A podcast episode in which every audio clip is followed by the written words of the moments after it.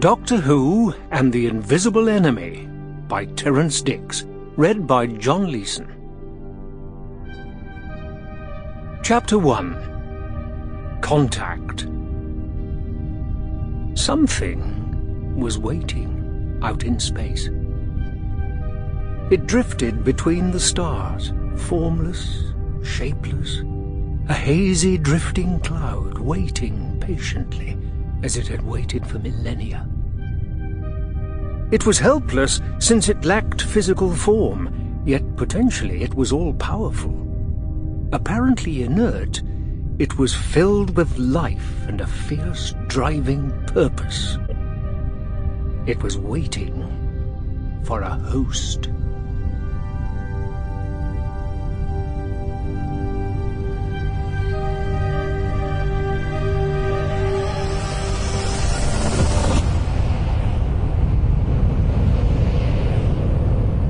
The Space Shuttle nosed its way through the asteroid belt, altering course to avoid the larger ones, deflecting the smaller with its energy shields.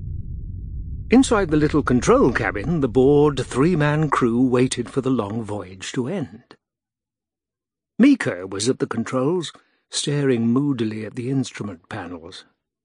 Behind him, the captain, Safran, and Silvey, the other crew member, lay on their acceleration couches. Safran was dozing, his worn features relaxed in sleep.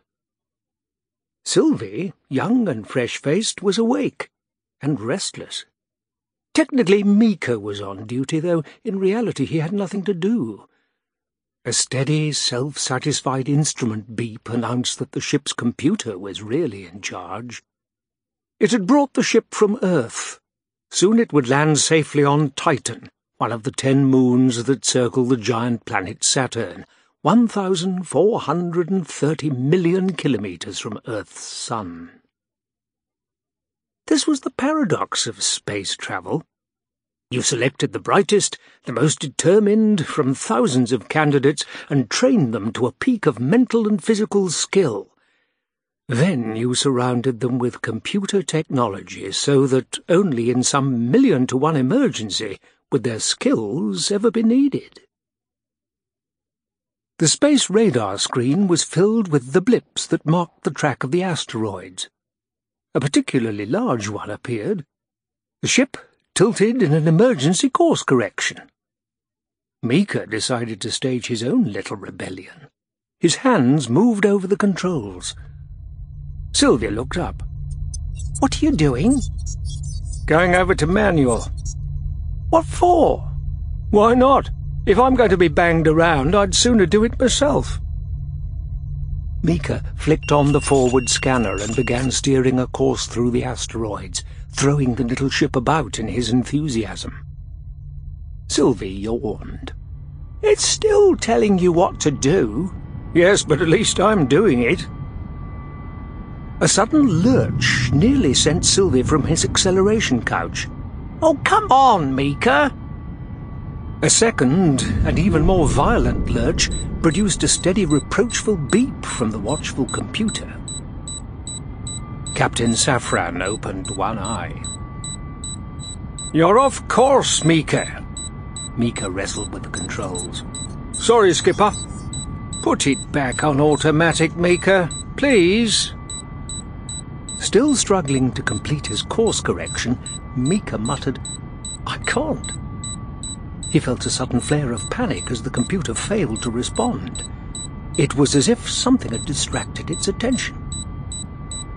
Safran got to his feet, leaned over the console and stabbed rapidly at the controls.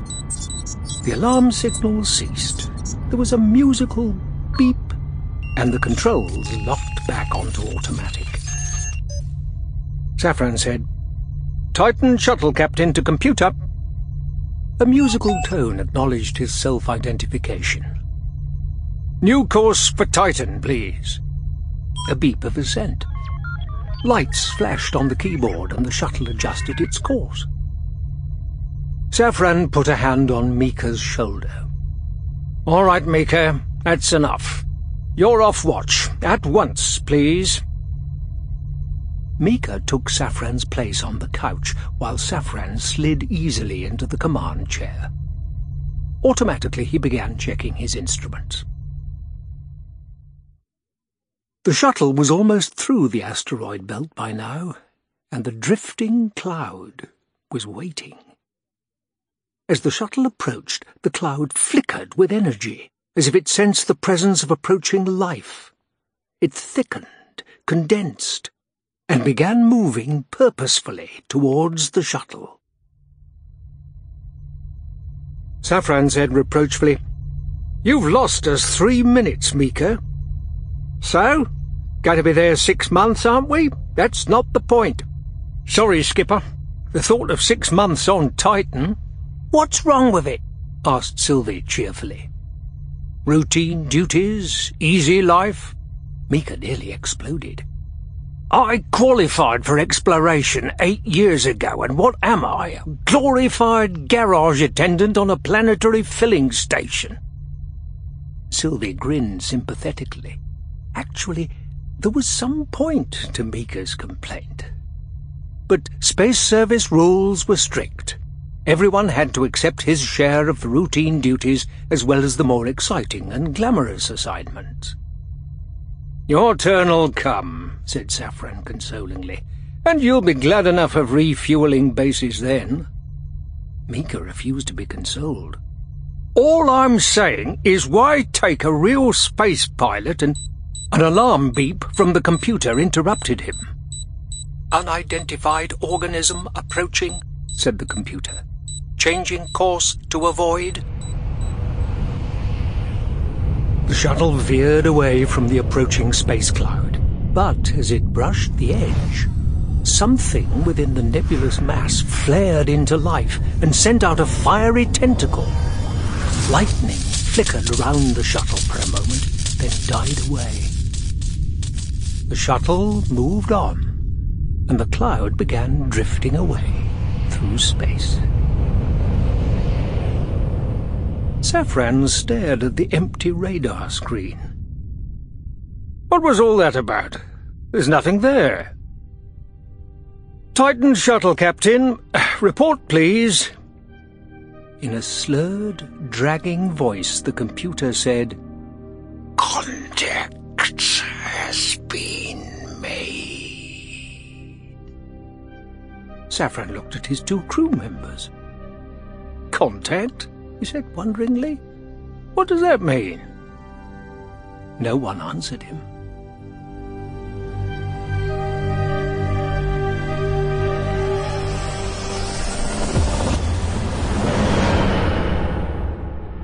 Meanwhile, another craft was on its way to the same remote edge of the solar system, travelling through the vortex, that mysterious region where space and time are one. It was called the TARDIS, and the outside of it resembled an old blue police box.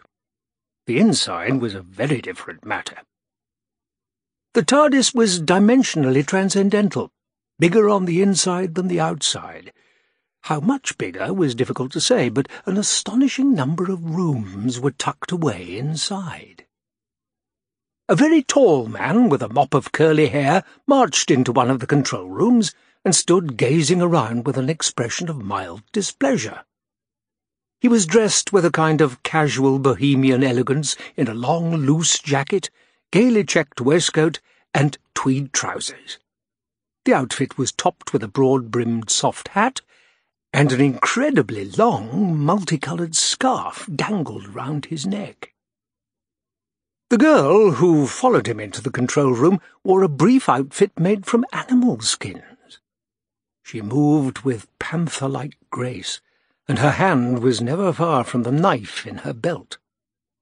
Leela had been brought up as a fighting warrior in a tribe that had regressed from technological civilization to primitive savagery.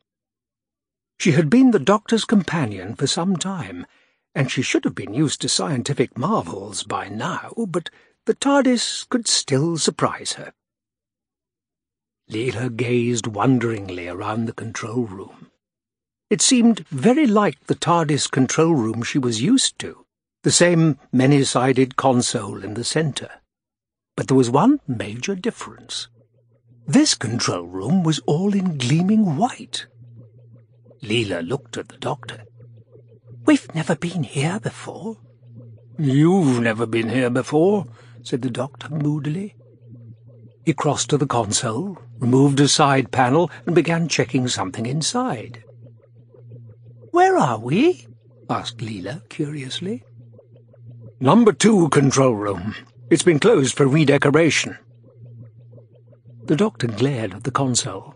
I don't like the colour, he said accusingly. White isn't a colour, objected Leela. The doctor said, That's the trouble with computers, always thinking in black and white. No aquamarines, no blues, no imagination. Leela gathered that the TARDIS had the power to redecorate itself on its own initiative.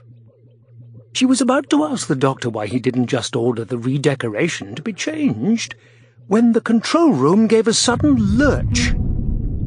Have we stopped? No, we haven't stopped. Have we materialized? Yes. The doctor flicked on the scanner. Somewhere in the distance a huge planet hung in space. It was surrounded by a shining ring, a kind of halo. Leela looked at the screen. Where are we, Doctor? The doctor studied instrument readings. The edge of the Earth's solar system, somewhere near Saturn, about 5000 AD. He looked at Leela. 5000 AD, Leela. We're in the time of your ancestors. Ancestors? Leela's tribe, the Sevateem, were the descendants of a planetary survey team who had been stranded on a hostile planet. That's right. That was the time of the Great Breakout. The Great what? The doctor stared abstractedly at the ringed planet on the scanner. The time when your forefathers went leapfrogging across the solar system on their way to the stars. The asteroid belt's probably teeming with them by now. Frontiersmen, pioneers, waiting to spread across the galaxy like a tidal wave. Or a disease. Why a disease? I thought you liked humanity. I do, I do, protested the doctor. Some of my best friends are human, but when they get together in great numbers, other life forms sometimes suffer. Saturn is a giant of a planet an immense globe of gas 750 times the volume of Earth. Besides its famous rings, formed by countless icy particles reflecting the dim sunlight, Saturn is celebrated for the number of its moons. There are ten in all, and the largest, Titan, is the biggest satellite in the solar system. Larger than the planet Mercury, it has its own cloudy atmosphere of hydrogen and methane. It was on Titan that the Earthmen had built their refueling base. Giant fans sucked the hydrogen-methane atmosphere through enormous intake shafts into the station's storage tanks, where it was processed and converted into chemical booster fuel. The station itself was bleakly functional, its machinery and living quarters embedded deep in solid rock. It was a place of winding tunnels and metal corridors festooned with miles of sprawling gas pipes.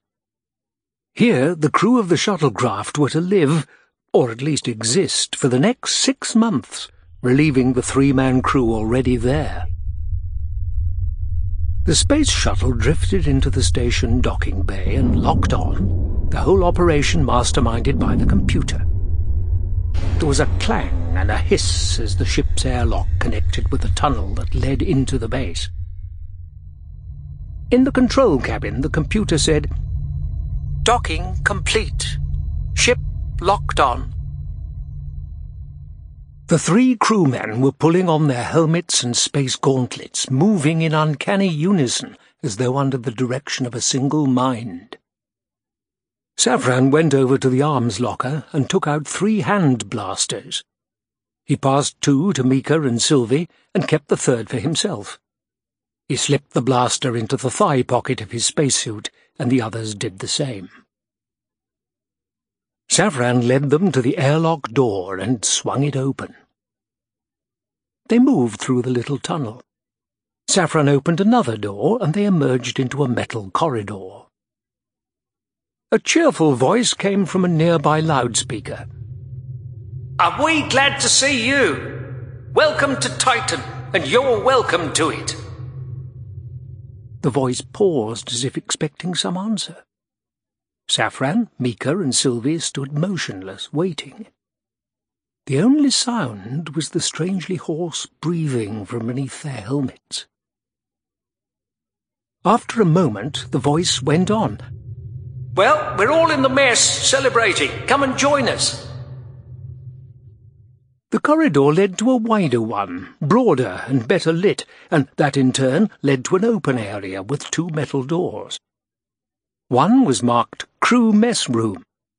From behind it came laughter and a babble of cheerful talk. The soon-to-be-relieved crew were celebrating their departure. Safran moved to the other door and opened it. Sleeping quarters, neat and empty, blankets folded, a bulging travel pack on the end of each bunk. The Titan crew were packed and ready to go. Safran closed the door and moved back to the mess. He drew the blaster from his pocket, and the two others did the same. He touched a control plate, and the mess room door slid open.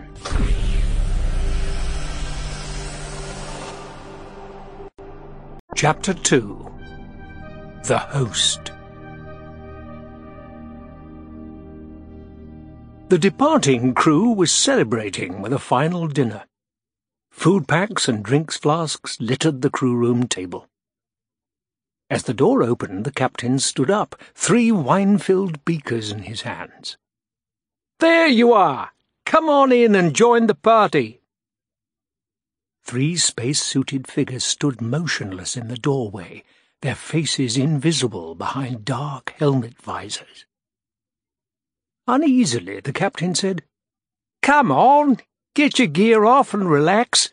You gotta be here for another six. His voice tailed off as Safran raised his blaster. Hey, what kind of a joke is... There was a sudden crackle of blaster fire, and the captain's body was hurled backwards. As the other crew members jumped to their feet, Meeker and Silvey shot them down. When the noise and the cries died away, Three dead bodies lay sprawled across the room. There will be one other, said Safran. The station supervisor. We must find and destroy him. Then we can make this the ideal place in which to breed and multiply. As he spoke, Safran was taking off his helmet. A shining metallic rash was spreading over his face, thickening the eyebrows and altering the skin around the eyes. Meeker and Silvey showed no surprise. When they took off their helmets, the same rash was on their faces too. The crew of the Titan shuttle were no longer entirely human.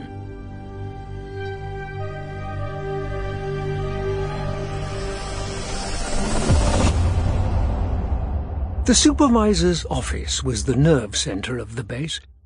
It held lockers, a wall map of the base, and master controls for the various storage tanks. The station supervisor's name was Lowe, and he was a fussy, methodical man. He sat in his office, nursing his injured pride. Regulations were quite specific. On arrival at the refueling base, incoming crews report to the station supervisor. Naturally enough, most stopped off for a word with the crew they were replacing. But he'd allowed plenty of time for that, and they really should be here by now. Lowe touched the switch that would send his voice all over the base. Shuttle relief crew, this is Supervisor Lowe. Please report to me immediately. There was no reply. Lowe flicked irritably at the controls of the visiphone on his desk. Maybe they'd been delayed on the ship. He punched up a view of the airlock corridor on the little screen. Empty. They must be off the ship by now.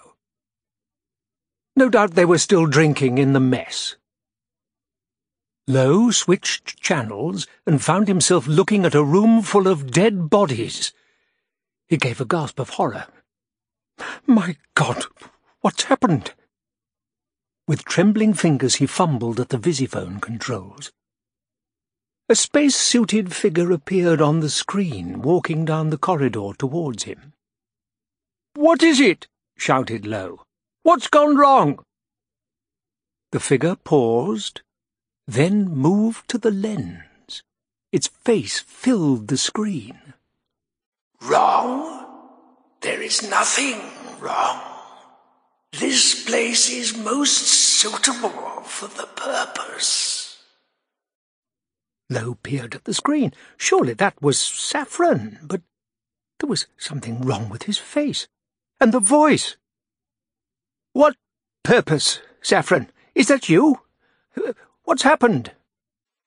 Who is this Safran? Asked the slurred, inhuman voice. Horrified, Lowe switched to the corridor outside his office. Two figures were moving towards him. They had blasters in their hands, and their faces showed the same inhuman distortions as Safran. Lowe hurried to the door and locked it. He opened a panel in his desk to reveal a high-powered space radio and pressed a red button marked Distress Call. The transmitter started giving out a high-pitched, urgent beep. Mayday! Mayday! Mayday! said Lowe urgently. This is Titan Base! Mayday! Mayday! Mayday! He switched the transmitter to record and repeat, crossed to a locker and took out an emergency spacesuit. He pulled the locker away from the wall, revealing a circular hatch. Quickly, Lowe began climbing into the suit. Silvey and Meeker reached the door to the supervisor's office minutes later. They tried it, found it locked, turned their blasters on the lock. There was a fierce crackle of energy, and the locking device melted away. They kicked the door open and burst into the room just in time to see the emergency escape hatch closed. They ran to the thick plastiglass window, but saw only the drifting clouds of gas and the blackness of space beyond. Meeker turned as Safran came into the room. The supervisor has escaped. Safran considered. The part of his mind that was still human knew that the emergency suits and escape hatches were intended for use in case of some localized disaster, to enable station crew to reach a rescue ship. The built-in backpack carried only a very limited oxygen supply. Leave him. Let him suffocate. The bleeping of the distress signal was still filling the room. Safran went to the set and switched it off. The bleeping died away, and he leaned over the transmitter. Titan Base, this is Titan Base to all vessels. Disregard Mayday. The TARDIS hung suspended in space, waiting for the Doctor to decide on its new destination. A cloud appeared and began drifting towards the TARDIS. As it approached, it seemed to grow bigger and more dense.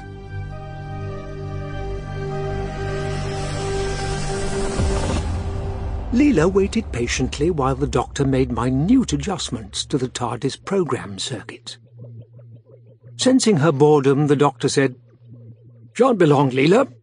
As soon as I finish these checks, we'll go somewhere really interesting. Suddenly there was a high-pitched beep, and a voice crackled from the TARDIS console. Mayday! Mayday! Mayday! This is Titan Base! Mayday! Mayday! Mayday! This is Titan Base! The same message repeated over and over. The doctor flicked a switch, and the transmission was cut off. He stood up, frowning at the console. What was that? asked Leela curiously. Distress call from Titan, Took a while to reach us. Is Titan really interesting? What does that matter? snapped the doctor. What's important is that someone needs help. He began reprogramming the TARDIS. Leela sighed. Sometimes it seemed she could never say the right thing. The space cloud had drifted very close to the TARDIS by now. It pulsed with energy, and something gleamed and flickered in its depths. Leela shivered. The doctor stopped muttering incomprehensible calculations to himself and looked up. What's the matter, Leela? I am troubled. What about? I don't know. I can feel something. Don't worry, said the doctor vaguely, and went on with his work. Urgent beeping filled the control room once again, and a voice came from the console speaker. It was a different voice this time, with something slurred and dragging about it. Titan. This is Titan Base. All vessels, repeat, all vessels, disregard Mayday. I say again, disregard Mayday. All under control. Our apologies. Our apologies. Titan Base out. That's it, said Leela suddenly. That's what? That voice. It was something evil. It was not a human voice like the first one. It wasn't. The doctor stared at her in astonishment. He opened his mouth to speak, then suddenly went rigid. As the TARDIS brushed the fringes of the drifting cloud, something deep within flared into life, lashing out with a lightning tentacle of energy. The doctor's body was surrounded by a kind of glowing halo. The effect faded, and the doctor shook his head and went on with his work. Leela was astonished and alarmed. What was all that about, Doctor? Space static. Nothing important. But there was a kind of glow all round you. There was? Probably a kind of St. Elmo's fire. It happens at sea. St. Elmo? Yes, it causes a sort of halo effect around the masts of ships. Halo? Why do you keep repeating everything I say? asked the doctor irritably. You're not a parrot, are you? Parrot? Yes, a parrot's a bird that repeats things. Move over. Move over, said Leela mischievously. The doctor removed another panel and stared broodingly at the inside of the console. It now seemed to be emitting a mysterious crackling. Is there something wrong? asked Leela. There isn't actually anything wrong, said the doctor hurriedly. Well, nothing serious, anyway, but I shall have to check all the same. Leela was staring at the maze of circuitry inside the console. I can feel it, Doctor. Something is wrong. The doctor thrust his head inside the console. Now, come on, old thing, he said reproachfully. Stop acting up. A lightning-like tentacle of energy flashed from the console and played about the doctor's forehead. He slumped forward, unconscious, his head crashing against the console. A deep, throaty voice said, Contact has been made.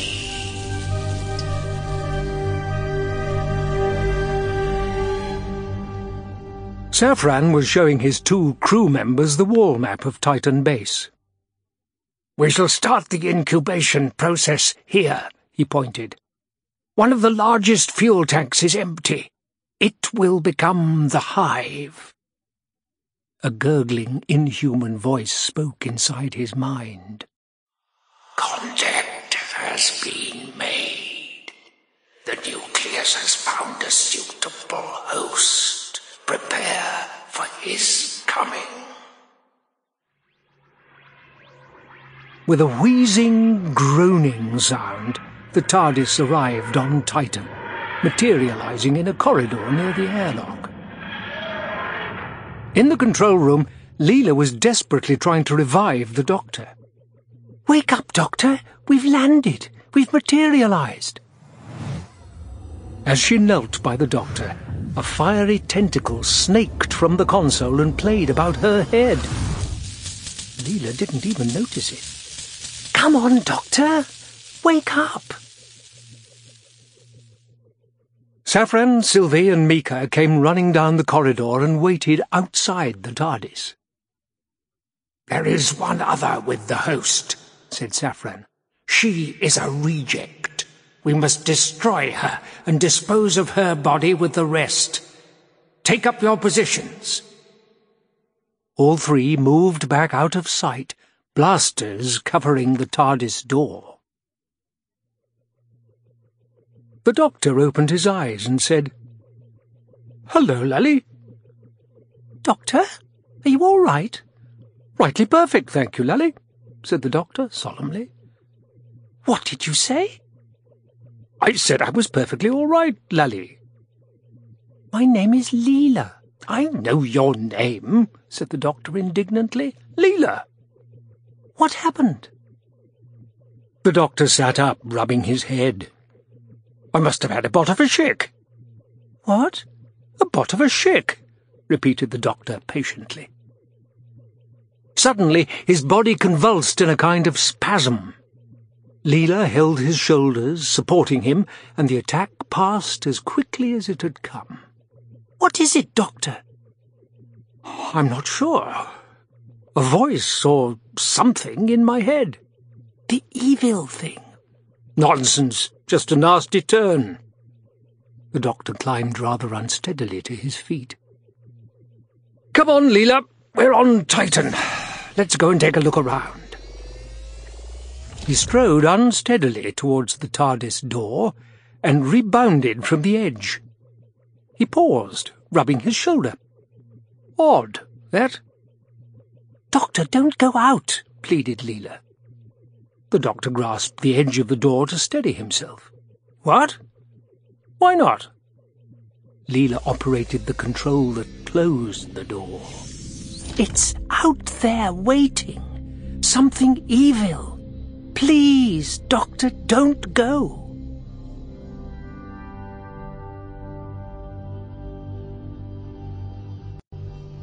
Chapter 3 Death Sentence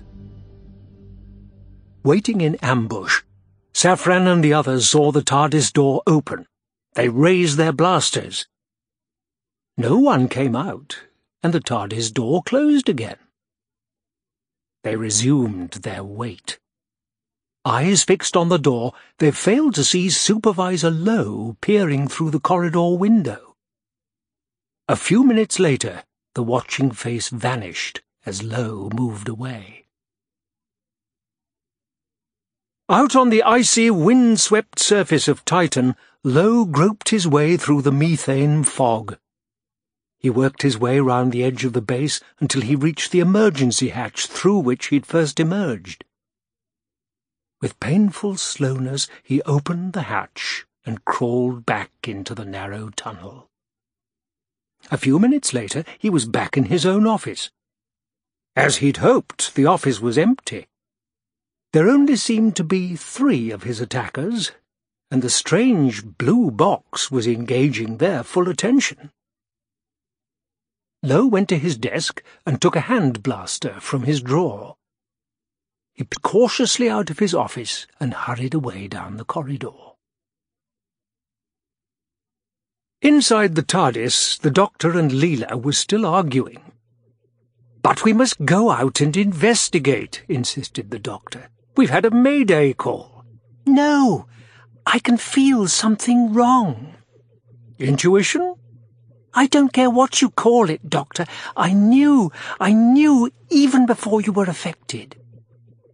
What are you talking about, affected? Before you were knocked out. Leela, listen to me. I'm quite all right. Gently but firmly, the doctor moved Leela away from the console and reached for the door control. Blaster in hand, Lowe arrived in the corridor behind the three relief crewmen. Drop your weapons, he ordered. I'm arresting you, all of you. It was a gallant attempt, but a very foolish one. Lowe was dealing with three men who didn't much care whether they lived or died as long as they served the purpose. Not one of them obeyed Lowe's call to surrender. All three swung round. Silvey raised his blaster, and Lowe shot him down. Safran and Meeker opened fire, but Lowe jumped back, and both missed. Before they could fire again, Lowe turned and fled down the corridor. Safran and Meeker ran in pursuit. Hampered by his spacesuit, Lowe pounded down the metal corridors. He turned a corner, and Meeker arrived in time to see the door close behind him. Meeker reached for the door control, but Safran pulled him back. Anyone coming through the door would be an easy target for Lowe's blaster, and it was their duty to stay alive and carry out the purpose. Instead of opening the door, Safran locked it. He pointed to a wheel valve beside the door. Turn off the oxygen supply. Meeker spun the wheel, and there was an abruptly cut-off hiss. Safran turned away, satisfied. Lowe would suffocate or freeze. The TARDIS door opened for the second time, and the Doctor stepped out and looked around him. Nobody around, not a soul. Leela followed him from the TARDIS, her knife in her hand. The doctor felt in his capacious pockets and found something that looked like a whistle, put it to his lips, and blew hard. Unfortunately, it proved to be some kind of duck lure. Instead of a piercing blast, it produced only a raucous squawk. The doctor abandoned the whistle and called loudly. Anyone home? Leela saw a foot sticking out round a nearby corner. Doctor, look! They hurried over. The body of Silvey lay sprawled where it had fallen. The doctor stared down at it. Disregard Mayday, he muttered. That second call we heard, he said disregard Mayday. Why? Leela knelt and put her hand to the dead man's neck. He's still warm. Don't be gruesome, said the doctor reprovingly. I am a hunter. You're a savage. Perhaps. I'm not ashamed of what I am. And I tell you, I can smell danger. The doctor looked thoughtfully at her. Although he often teased her about it, he had a great respect for Leela's instinct. Evil again, Leela? She nodded. It is everywhere in this place. Then we'd better find it before it finds us. You stay here. The doctor set off down the corridor. I am no coward, called Leela indignantly, but the doctor was gone. Stay here, she muttered rebelliously. He's always telling me to stay here. Mutinously, she set off in the opposite direction. Safran was studying the wall chart in the supervisor's office. Meeker was standing ready by the controls. Set temperature and humidity rate for optimum breeding conditions, ordered Safran. Set temperature and humidity rate for optimum breeding conditions, repeated Meeker obediently. The doctor appeared in the office doorway and watched them for a moment. He cleared his throat loudly. Excuse me, uh, you don't know me. Allow me to introduce myself. There is no need, said Safran placidly. We are preparing the hive now. People call me the doctor. The doctor broke off. Hive? For the nucleus which you carry within you. The doctor stared at him. There was a strange metallic rash around the man's eyes, and the eyebrows were curiously thickened. Are you all right? I answered your mayday. You answered the call, corrected Safran calmly. That's right. Has someone been hurt? It is of no consequence. The physical envelope is of no importance. Of no importance, chorused Meeker. What do you mean of no importance? I've just found a dead body out there. Safran came closer and stared at the doctor. It is of no importance now that you have arrived. A jagged, lightning-like tentacle sizzled for a moment between Safran's forehead and the doctor's, and as suddenly vanished. I have arrived, said the doctor in a slurred, dragging voice. All that matters is that the reject should be destroyed. The reject must be destroyed. And breeding begin. The doctor nodded slowly. And breeding from my nucleus begin.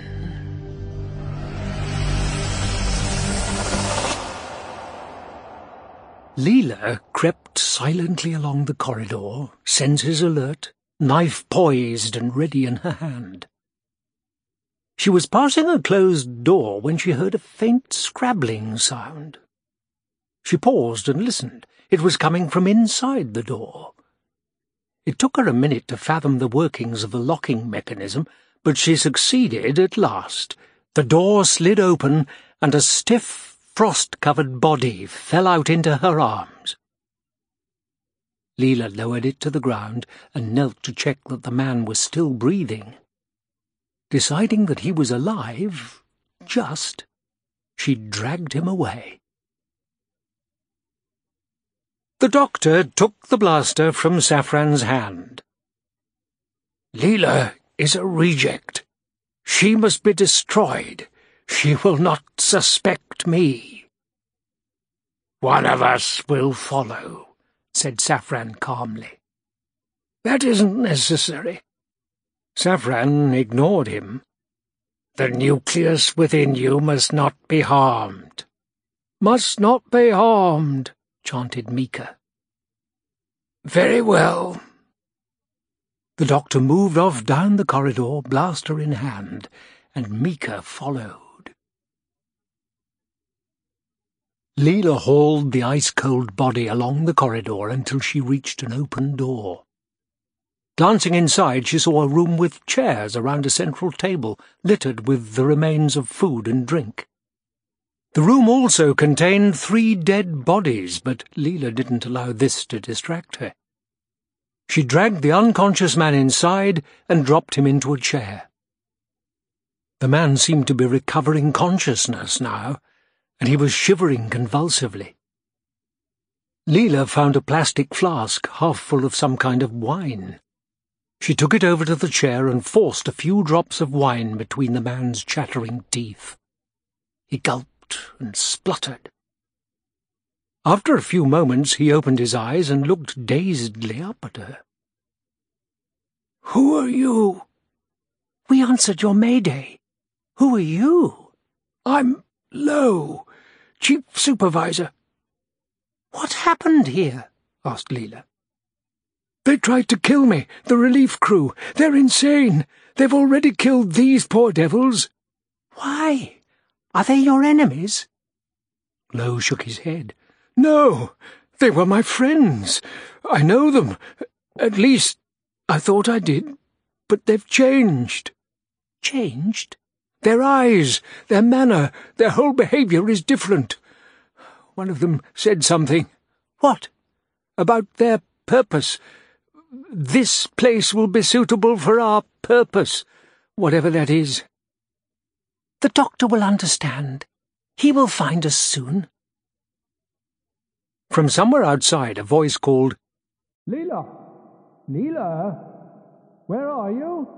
That's him, said Leela delightedly. That's the doctor. She was about to call back when Lowe said, Wait, it, it could be a trap. They may have some way of taking people over.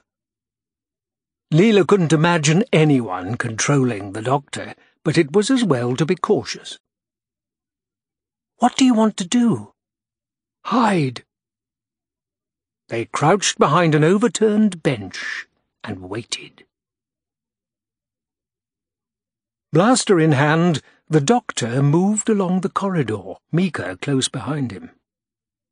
Don't worry, Leela, he called. It's only me. Listen to me, Leela. There's nothing wrong with this place. It's most suitable. It's a good place. A good place. Leela looked worriedly at Lowe. It was the doctor's voice, all right, but there was something wrong with the tone. All the warmth and life seemed to have gone from it, and the words were strange. The doctor walked along the corridor, calling, Leela, come on, Leela, I'm waiting. He was quite calm. Leela was a reject, and she must die. It was necessary. Suddenly the doctor stopped, looking at the blaster in his hand as if he had never seen it before. His own personality came flooding back, and he gasped a desperate appeal to the power that had invaded his mind.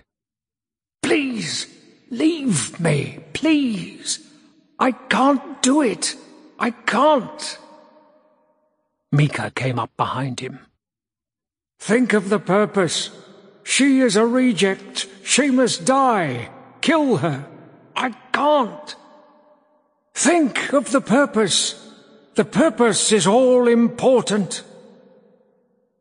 Lowe shifted his position, caught an empty flask with his foot. It rolled across the floor of the mess room.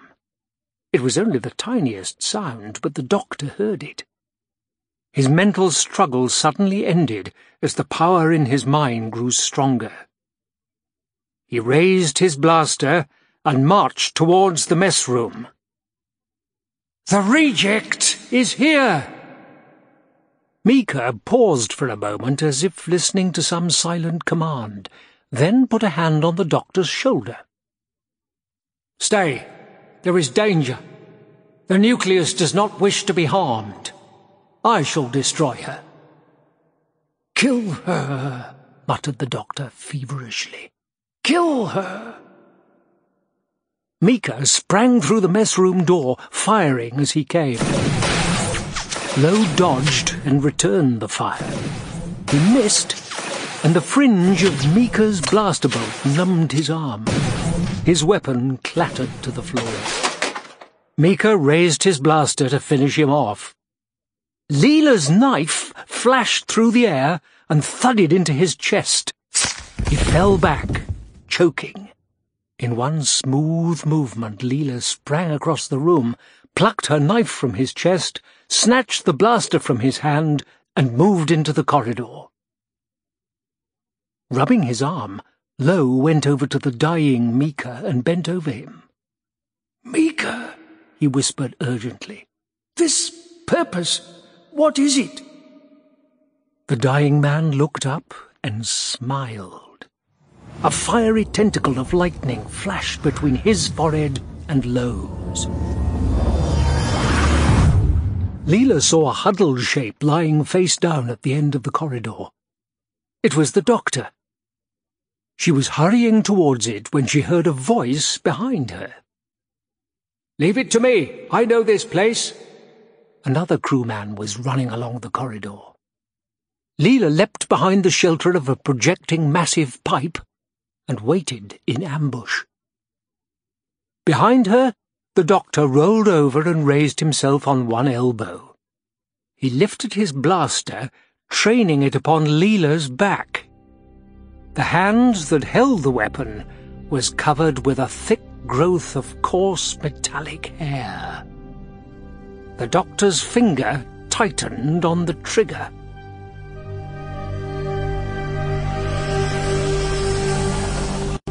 Chapter 4 Foundation A deep, horribly gurgling voice spoke inside the doctor's head. The reject must be destroyed. Kill the reject. Kill it. Somehow the doctor found the strength to resist. I can't, he gasped. I won't. You must. The doctor's body convulsed, and he gave a strangled cry. Look out, Leela! I can't stop it! In spite of his effort to resist, his finger pulled the trigger. But the doctor's internal struggle had thrown off his aim. The blaster bolt passed harmlessly over Leela's head, narrowly missing Safran, who was edging his way along the corridor. Safran jumped back just as Lowe appeared in the mess room doorway. Outnumbered, Safran turned and fled, and Lowe ran in pursuit. The doctor writhed on the floor, at war with himself. With a desperate effort he snatched the blaster from his own hand and threw it away from him, writhing in agony. Got to fight it! Got to fight it! he muttered feverishly. Leela knelt down beside him. Doctor, what's happening? What was all that? The doctor's face was twisted with strain. I'm fighting for my lives, he whispered feebly. Whatever attacked the others is affecting me. Then why doesn't it affect me? Perhaps because... Another spasm shook the doctor's body. I can feel it gathering strength to attack again. The evil one? Almost inaudibly, the doctor whispered, Some kind of organism that attacks the mind, the intelligence. It's trying to take me over, Leela. No, Doctor, please. I need help. I must withdraw into myself. Save strength.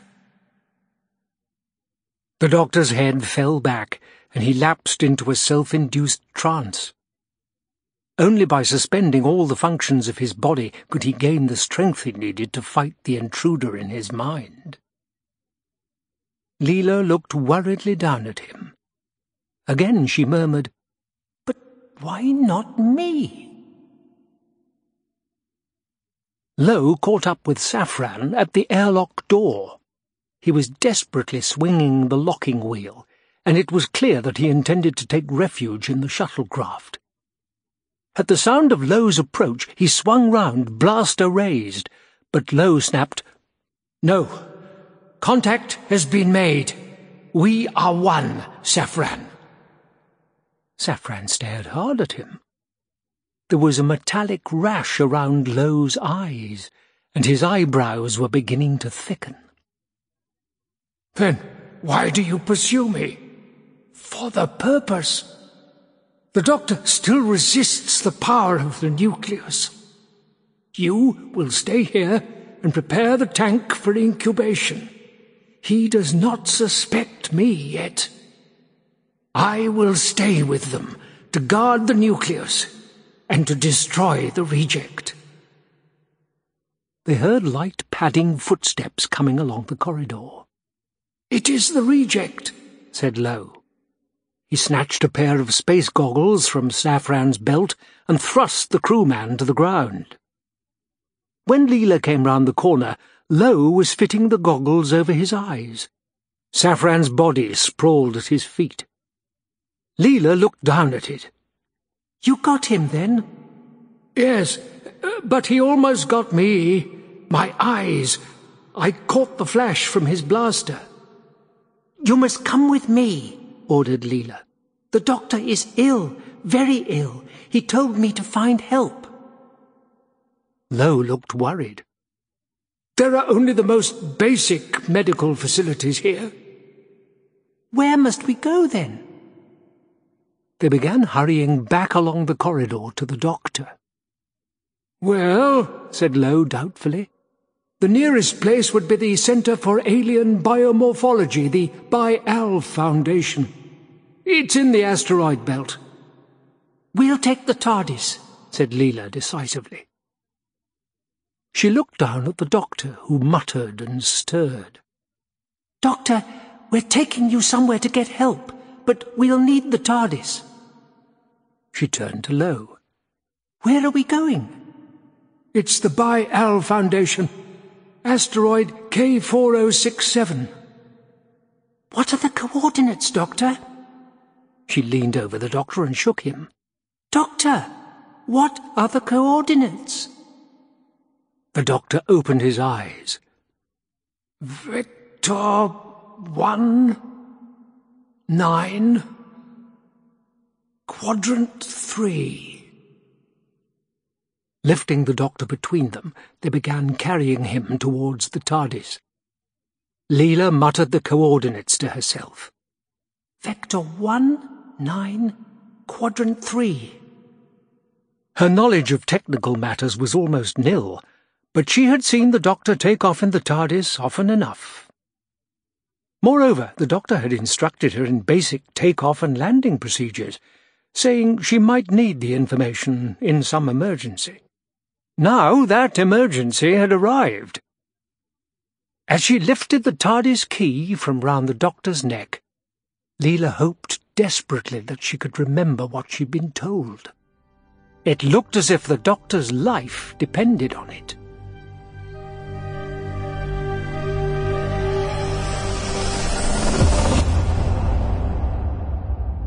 The Bi-Al Foundation was one of the largest and most impressive research hospitals in the galaxy, occupying almost the entire center of the huge, hollowed-out asteroid. Set up by a number of business conglomerates back on Earth, it was ideally placed to deal with the frequent injuries and many strange ailments encountered by the explorers who passed through the asteroid belt on their way to the outer planets. The Foundation's thousands of gleaming windows shone brilliantly out into the blackness of space, level upon level of them. Embedded in the centre of the building was an enormous glowing red cross, symbol of the healer since the earliest days of man. They were used to strange craft and strange travellers at the Bi-Al Foundation. Once the staff had recovered from the shock of the TARDIS materialization in main reception, they were treated like any other space travellers. White-clad nurses lifted the doctor onto a trolley and carried him to a lift which whisked him out of sight with a pneumatic whoosh. Leela and Lowe were left at the reception desk, where an icily efficient lady sat in the midst of an array of communication devices. Leela looked uneasily around her. Long white corridors radiated off from this central area. There were bustling doctors and nurses in their different coloured robes, huddled patients waiting on their benches. Although she didn't know it, this was a basic hospital scene that hadn't changed for thousands of years. The receiving officer was looking at her impatiently fingers poised over the computer terminal input keys. Patient's name? Uh, he's just called the Doctor. Place of origin? Gallifrey. That's Earth, isn't it? Ireland. I expect so. Thank you, that's all we need for now. But where is he? Level X4, isolation. The receiving officer touched a control, and a monitor screen showed the doctor lying on a bed, surrounded by a complex array of automated diagnostic instruments. He's being datalized. Being what? asked Leela, alarmed. Treatment is already underway, said the receptionist with professional reassurance. Are you next of kin? Oh, yes. I don't know. I expect so. Lowe came up to the reception desk. Where's the doctor? They've taken him away, said Leela helplessly, to level X4. X4? Isolation wing, repeated the nurse briskly. She looked at Lowe's goggled face. And what's your trouble? Blaster flash. It was an accident. The receptionist pointed. I section, straight through. They'll deal with you there. Lowe nodded to Leela. I'll find you later, then. He hurried away. Can I see the doctor? asked Leela hopefully. Not until Professor Marius has examined him. Marius? He's our specialist in extraterrestrial pathological endomorphisms, said the receptionist proudly. Then her manner became formal again. Will you wait there, please? She pointed to a row of seats. Leela sat down to wait. The doctor lay unconscious on a bed in the isolation ward. Standing over him was Professor Marius, a stocky Germanic figure whose comfortable informal clothes indicated that he was too senior to be bothered with looking respectable. An explosively cheerful professor from New Heidelberg University, Marius had come to the asteroid belt in search of new and rare diseases. So far he had come up with nothing sufficiently exotic to satisfy him. Hovering beside the bed were Parsons, Marius's keen young assistant, and his senior nurse. Also included in the little group was the squat metallic creature that stood near the bottom of the bed. It looked curiously like a kind of squared-off metal dog with a computer display screen for eyes and antennae for ears and tail. At the moment it was studying the doctor's motionless form with a very sophisticated battery of scanning devices. A strip of computer printout papers began sprouting from its mouth, rather like a very long tongue. When the printout strip stopped protruding itself, Marius leaned down patted the metal creature on the head, and tore off the strip. He studied it for a moment, and then looked up at his two assistants. Blithering idiots, he said witheringly. Dr. Parsons and the nurse exchanged glances and said nothing. They were used to Professor Marius. This man is in a self-induced coma, continued Marius. There's absolutely nothing wrong with the fellow. Look at him. He's probably one of these good-for-nothing space nicks. Descendants of the hippies and beatniks of the late 20th century, space nicks were penniless wanderers who somehow managed to smuggle themselves on board various kinds of spacecraft in their desire to commune with the mysteries of the universe. Since they were without either financial resources or technical skills, they usually landed in trouble and had to be ferried home by the terrestrial government at enormous expense. Marius looked disgustedly at the untidy specimen before him. Why have I been sent for? Tell me that, why? It's a complete and utter waste of my valuable time. With a kind of electronic growl, K9 produced another data strip. Parsons studied it. Excuse me, sir. What is it now? K9 indicates that this patient is not a member of the human race. Marius turned. Nonsense! Just look at him. See for yourself, sir, insisted Parsons. He passed Marius the data strip.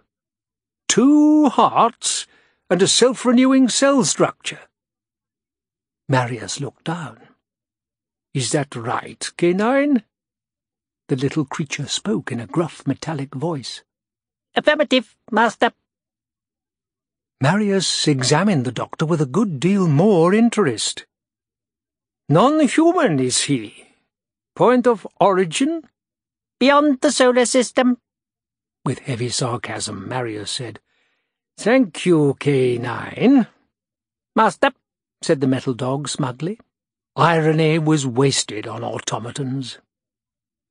Marius turned to the nurse. Let's get an encephalograph out on him, eh? The nurse reached for a complex piece of equipment on a flexible arm and swung it close to the doctor's head. K9 transmitted the results. Unidentified viral type infection with noetic characteristics at present seated in the mind-brain interface and therefore having no ascertainable mass or structure. Master. Marius rubbed his hands. Interesting, most interesting. Not every day we discover a brand new infection, eh, Parsons? No, sir, said Parsons dutifully. The doctor opened his eyes. Hello, he said cheerfully. Marius was delighted. Good evening. The doctor looked at the maze of electronic equipment surrounding his bed. Find anything? Not yet, my boy, but we will. Marius looked at the chart at the bottom of the doctor's bed. You're a doctor, I see. That's right. Come on now, what have you found? Mm, cataleptic trance, suggested Marius. Yes. Self-induced? Yes. Why? Self-preservation, said the doctor simply. Whatever it is I'm suffering from seems to thrive on mental activity. Marius was fascinated. I see. So, the harder you think, the more of a grip it seems to take? That's right. Non-thinking is the only way to shake it off, but I can't stay mindless for eternity, can I? Mm, take your point, take your point, mumbled Marius sympathetically. Now, my computer here. The doctor looked down and seemed quite unsurprised to see a robot dog at the end of his bed. Hello, old chap. Good dog. Hello, said K9 politely. And how are you? Before K9 could reply, Marius cut firmly through these social exchanges.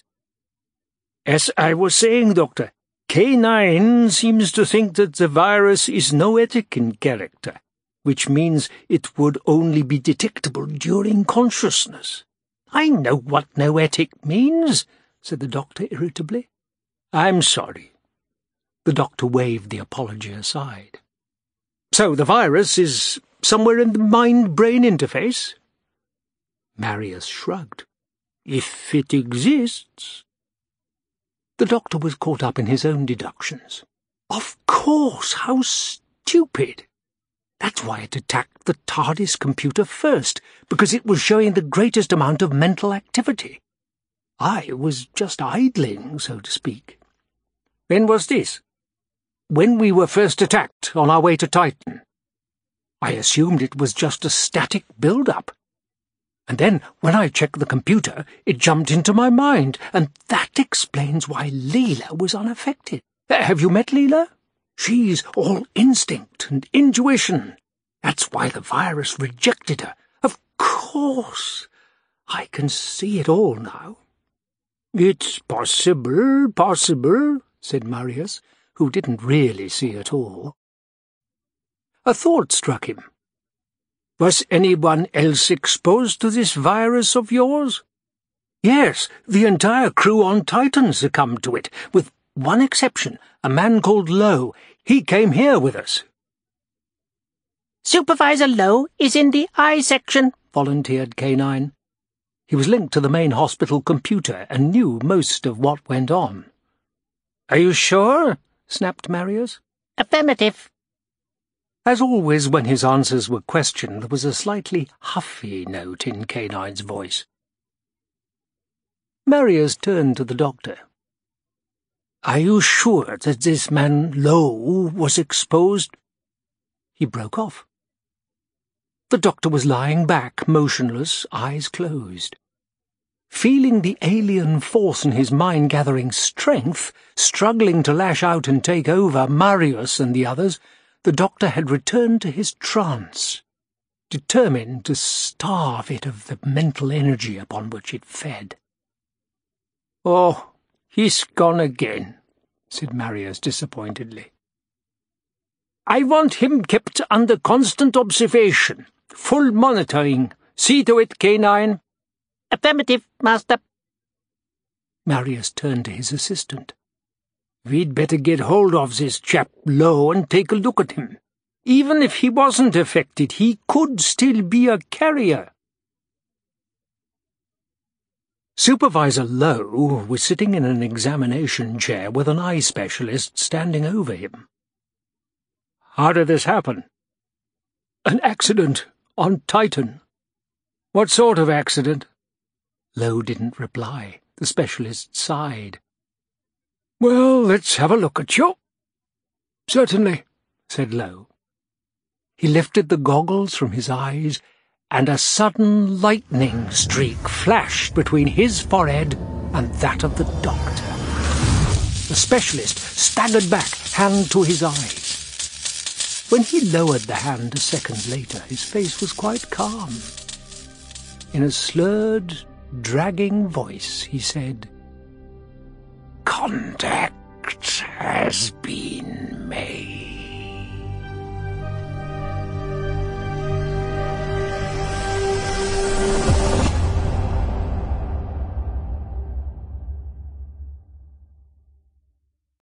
Chapter 5 Counterattack It didn't take Leela very long to get bored sitting in the reception area waiting for news. She'd never been one to pay much attention to the orders of authority. Choosing a moment when the receptionist was busy, Leela slipped out of her seat and went to look for the doctor. She'd memorized the only clue she had to his whereabouts, level X4, and there were plenty of signs to follow. There were plenty of people moving along the white corridors, specialists striding in solitary majesty, chattering groups of medical students, nurses murmuring quietly together. One or two people glanced curiously at her, but the Bi-Al Foundation was used to strange visitors. No one made any attempt to stop her or ask her where she was going. Distrusting the high-speed lift, Leela reached level X4 by climbing endless flights of service stairs. When she reached level X4 at last, she found herself in another complex of white corridors, though these were silent and empty.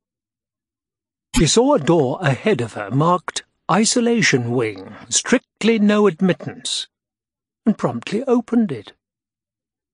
Behind it she found the doctor, stretched out on a kind of couch surrounded by an array of instruments. Doctor, said Leela delightedly. To her astonishment, a kind of robot animal glided from the other side of the couch and began barking orders at her. Negative, negative, negative, no entry, Leela had no intention of being chased away, now she'd found the doctor at last. Her hand went to the blaster, thrust into her belt. Look, you... whatever you are. I am K9, interrupted the little creature importantly. And I am warning you. Leela drew her blaster. Look, I came to see the doctor. I arrived with him. K9 ignored the explanation. His attention focused on Leela's blaster. I, too, have offensive capability, he said proudly. The stubby blaster muzzle protruded from just under his nose. You have been warned. Retreat! Retreat! K9 glided menacingly towards Leela. Patient in total isolation. Contagion risk. Retreat! Retreat! Leela backed away, and bumped straight into the stocky figure of Professor Marius, who was just coming through the door behind her. Who are you? I am Leela. Ah, yes, of course. The doctor's aide? I think so. Marius looked down at his bristling companion. K9, memorize. Friend. The muzzle of K9's blaster retracted. Memorized. Friend. Is that tin thing something to do with you? demanded Leela. Marius was indignant. That tin thing is my best friend and constant companion. He's a computer. Leela looked bemused, and Marius explained, You see, on Earth, I always used to have a dog, but up here with the weight penalty, well, it's just not possible, so I had K9 made up. He's very useful. My own personal data bank. Knows everything I know, don't you, K9? Affirmative. And more, Master. Ignoring this hit of robotic conceit, Marius went over to his patient. I'm afraid there's not much I can tell you about the doctor yet. He looked appraisingly at Leela. You know, I should like to have you scanned and datalized. Leela backed away in some alarm. Just to see why you're immune. You see, if we can isolate that factor, we can inoculate against it. Do you understand me? I'm sorry, said Leela blankly. Marius looked thoughtfully at her. Yes, perhaps the doctor was right. Maybe it is all a matter of intelligence. Parsons came hurrying into the room, and Marius said sharply, Well, what about this Lowe chap? Where is he? He was in the eye section, sir, but he's disappeared. The consultant seems to have vanished as well. A trolley was being wheeled slowly along the hospital corridors. Lowe lay stretched out in it, and the trolley was being pushed by the eye consultant who had attempted to treat him. Two young doctors appeared, walking towards them. Who are they? hissed Lowe. Doctors, Cruikshank and Hedges. Get them over here. The consultant raised his voice. Cruikshank, Hedges, uh, interesting eye case here. Uh, come and have a look. Unsuspectingly, the two young doctors wandered over. Cruikshank bent over to look at the patient. Hedges suddenly became aware that the consultant was staring at him with strange intensity. What is it? Now, hissed Lowe. A jagged lightning streak flashed between the foreheads of Lowe and Cruikshank, Hedges, and the consultant. Slowly the two doctors straightened up. Contact has been made, said Cruikshank in a slurred, dragging voice. In exactly the same tone, Hedges said, Contact has been made. Lowe sat up and swung his legs down from the trolley. A place has been found most suitable for our purpose. Titan is being prepared as a hive. Meanwhile, our duty here is twofold. To guard the nucleus, which is in the mind of one called Doctor, and to make contact with the best minds here. When we leave for incubation on Titan, all rejects will be destroyed. The consultant studied the two new servants of the purpose. Do you understand? We understand, said Cruikshank. Contact must be made, said Hedges. Reverently, Lowe whispered, For the purpose.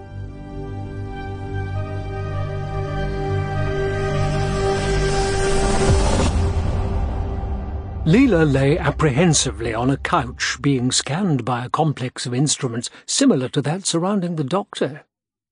Marius, Parsons, and a nurse stood over.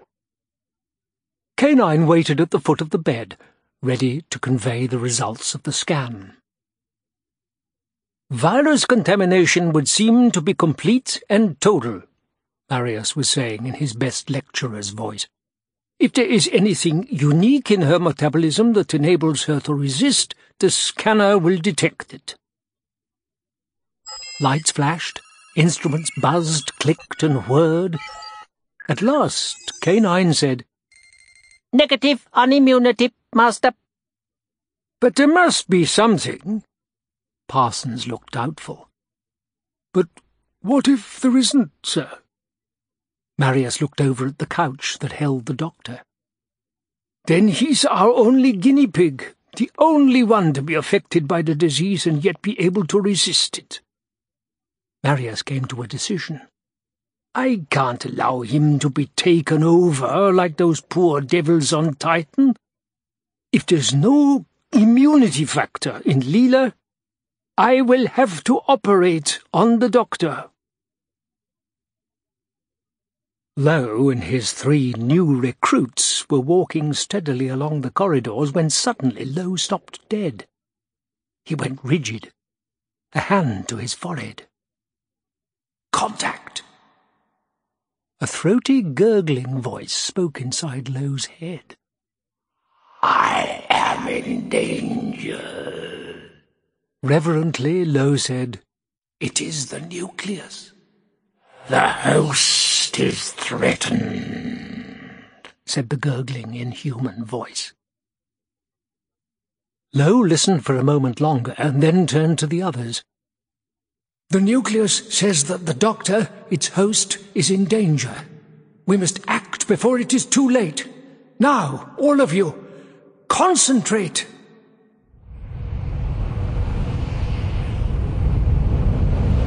The captain of the Bi-Al supply shuttle sat relaxed in his command chair, his two crew members dozing in their acceleration couches behind him. They would soon be approaching asteroid K4067, and the computer would carry out the simple docking maneuver with its usual efficiency. Everything was routine. Outside, in the blackness of space, a drifting, formless cloud had appeared from nowhere, materializing directly in the path of the shuttle. As the shuttle passed through it, lightning streaked from the cloud and played about the ship.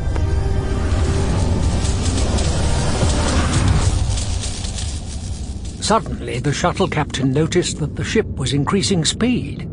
It was boosting to maximum power drive and heading straight for the asteroid. Panic-stricken, he tried to switch the controls to manual. Lightning tentacles flashed from the computer keyboard and played over his head and those of the two dozing crewmen. The shuttle captain sat back in his chair watching calmly as his ship hurtled towards certain disaster. Contact had been made for the purpose.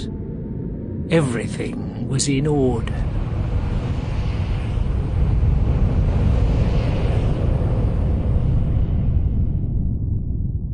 It took some time to prepare the doctor for his brain operation.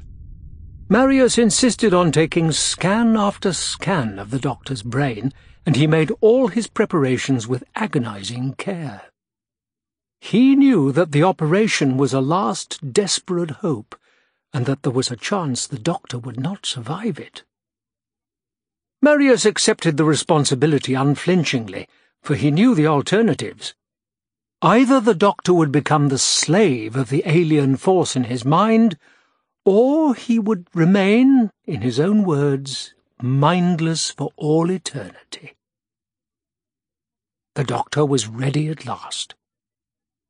Robed and masked, Marius and Parsons leaned over him as he lay on the operating table. K9 waited to monitor the operation. Leela hovered uneasily by the door, not wanting to stay, yet unwilling to leave the doctor. In a calm, steady voice, Marius was giving his final instructions. No anesthetics yet, Parsons. He's still in the self-induced trance. K9, monitor the brain. If he shows signs of emerging from the coma, warn me at once, otherwise the shock might kill him. Affirmative, Master.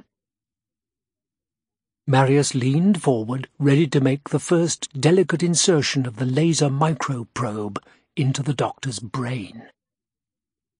A voice blared from the speaker.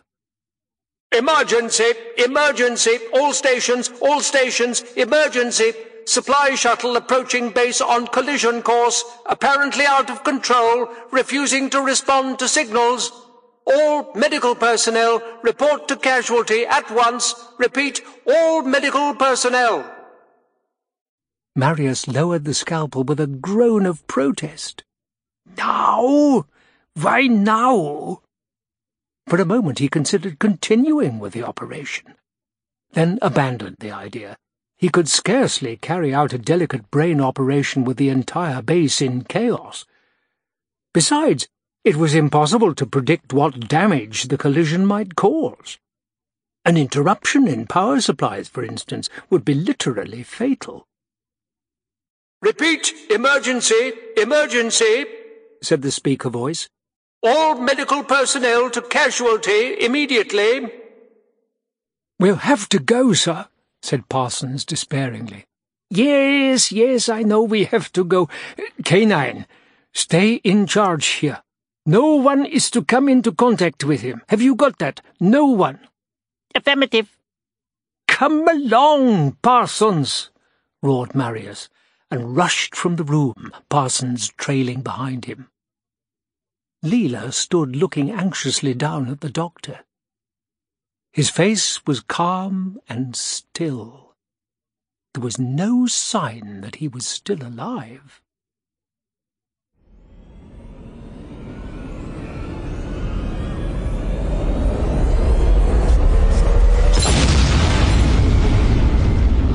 The supply shuttle screamed out of space and crashed into the side of the Bi-Al building.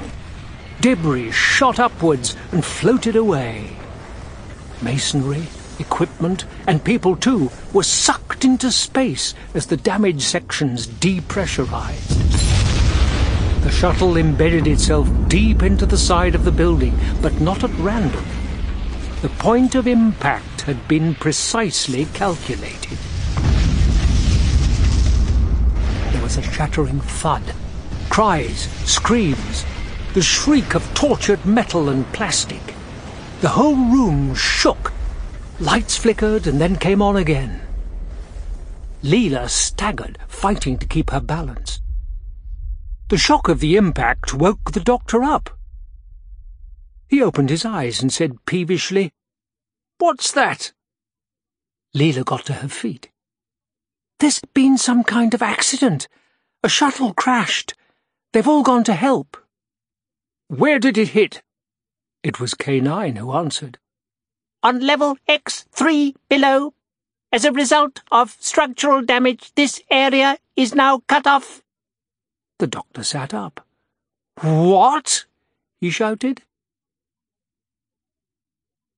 Lowe and his three helpers ran along a corridor and found their way completely blocked by fallen rubble. Lowe turned to the consultant. We have to get to level X4. There must be other ways. We could try the service shaft, but it would take longer. Then hurry, snarled Lowe.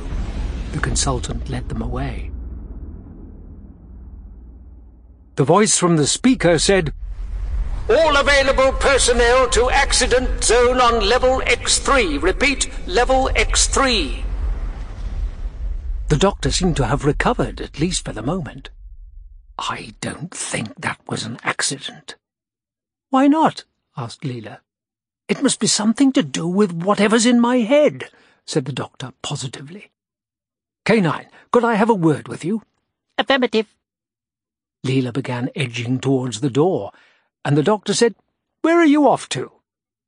I think I'm needed out here, Leela slipped out of the room and stationed herself just outside the isolation ward door, drawing her blaster. She didn't completely understand what was going on, but she had a well-developed instinct for approaching danger. If the accident had been planned to isolate them, as the doctor seemed to think, it could mean only one thing. Their enemies were about to attack. Pleased to be faced with a problem she could understand and deal with, Leela drew her blaster and waited. Inside the isolation ward, the doctor was saying impatiently, Cloning techniques, K9. Give me a rundown, state of the art so far. K9 liked nothing better than to be asked for some of his ample store of scientific information. He gave a sudden beep, the robotic equivalent of clearing his throat. Cloning is a form of replication, making a copy of an individual using a single cell of that individual as a matrix. Clones retain characteristics of original organism. Go on, go on, said the doctor urgently. Successful experiments first carried out in the year 3922. Thirty-nine, twenty-two. Good, good. Carry on. K9 continued his lecture. More recently, the development of the Kilbracken technique of rapid holograph cloning. The doctor listened, his mind racing. He was beginning to form a plan. A plan that would enable him to fight back at the strange force that threatened to take him over. He had very little time.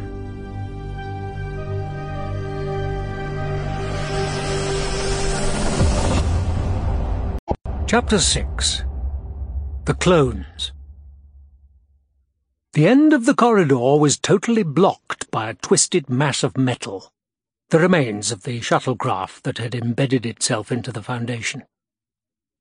Surrounded by members of his rescue squad, the faithful Parsons at his side, Marius was examining two shattered bodies that had been recovered from the wreckage. Both had curiously thickened eyebrows and a metallic rash about the eyes. Marius straightened up, his face grave. If these two unfortunates have contracted the virus, we must assume that they all have. If we attempt further rescue and treatment, the disease could spread like wildfire and wipe out the entire Foundation. He waved the rescue squad away. Everybody back! Clear the area! Everybody out of here! He turned to the head of the squad. I want the whole area cryogenically cocooned until we find out more about the nature of this virus.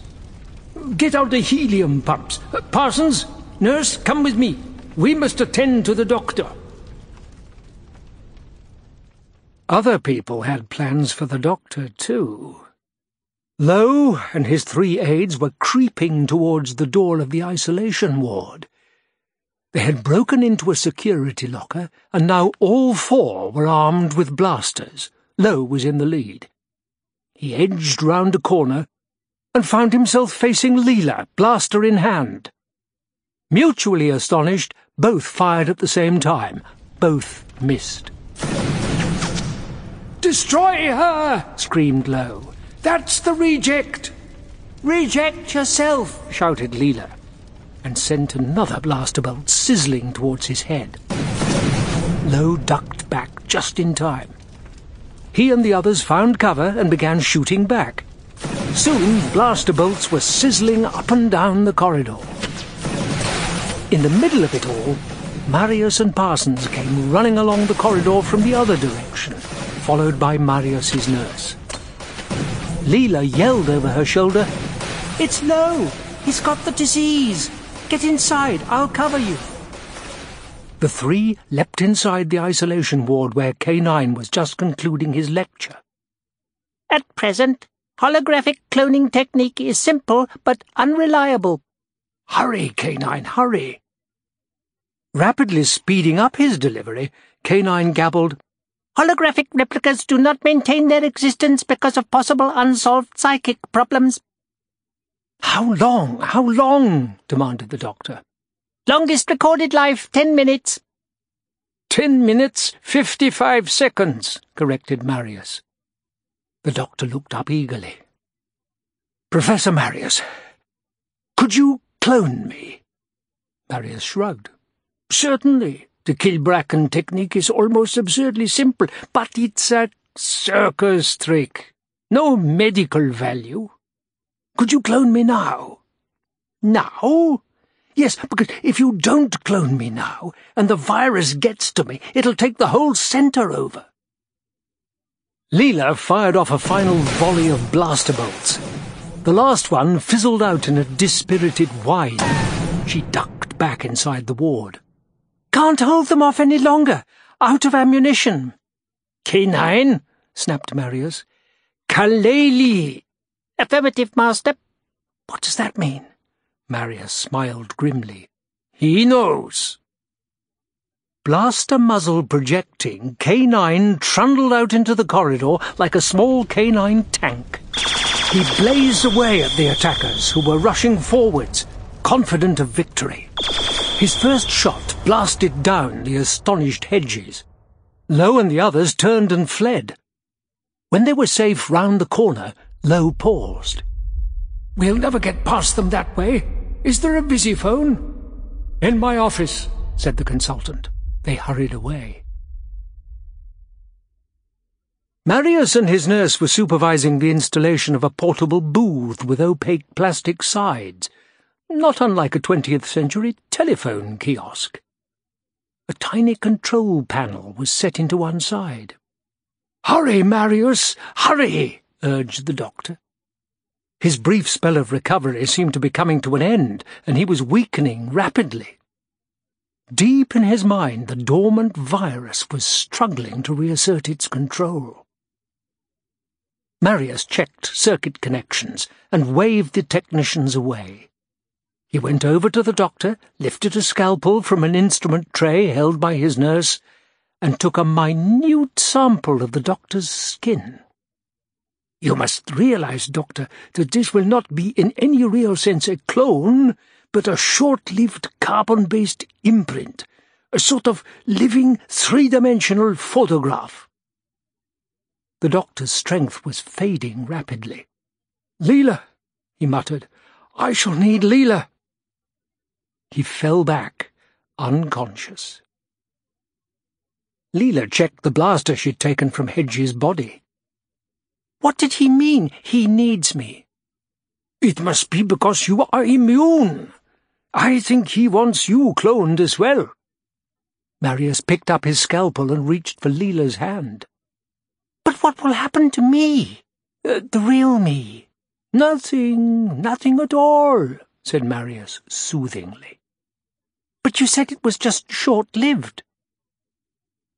Marius transferred his skin sample into the special cloning dish and added the necessary nutrient solutions, talking as he worked. A permanent clone or copy is theoretically possible, but it would take years to achieve because of the experiential gap. He carried the containers over to the booth. Now, in this way, we manage to transfer both heredity and experience, but the transfer is unstable. What does that mean? Marius sighed. It means that your photocopied twin will deteriorate and vanish after a maximum life of ten or eleven minutes. Leela felt it would be rather unpleasant watching yourself fade away and disappear. Oh, I see, she said politely. Then in that case, I don't think I'll stay to see her. If you need me, I shall be with K9.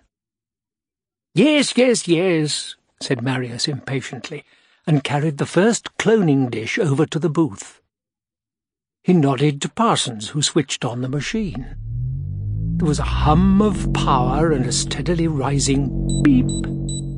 The booth was flooded with dazzling light, and inside the radiance a shape began to form. It cohered, solidified, and seconds later the doctor stepped out of the booth. The second self was identical to the doctor on the couch. The Kilbracken technique had reproduced every detail, including clothing. The new doctor nodded briefly to Marius and headed for the door. Doctor, where are you going?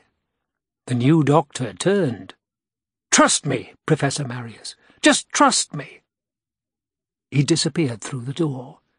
Marius sighed. I hope he knows what he's doing. Come along, Parsons. We'd better get on with cloning the girl. He picked up the second cloning dish and carried it over to the booth.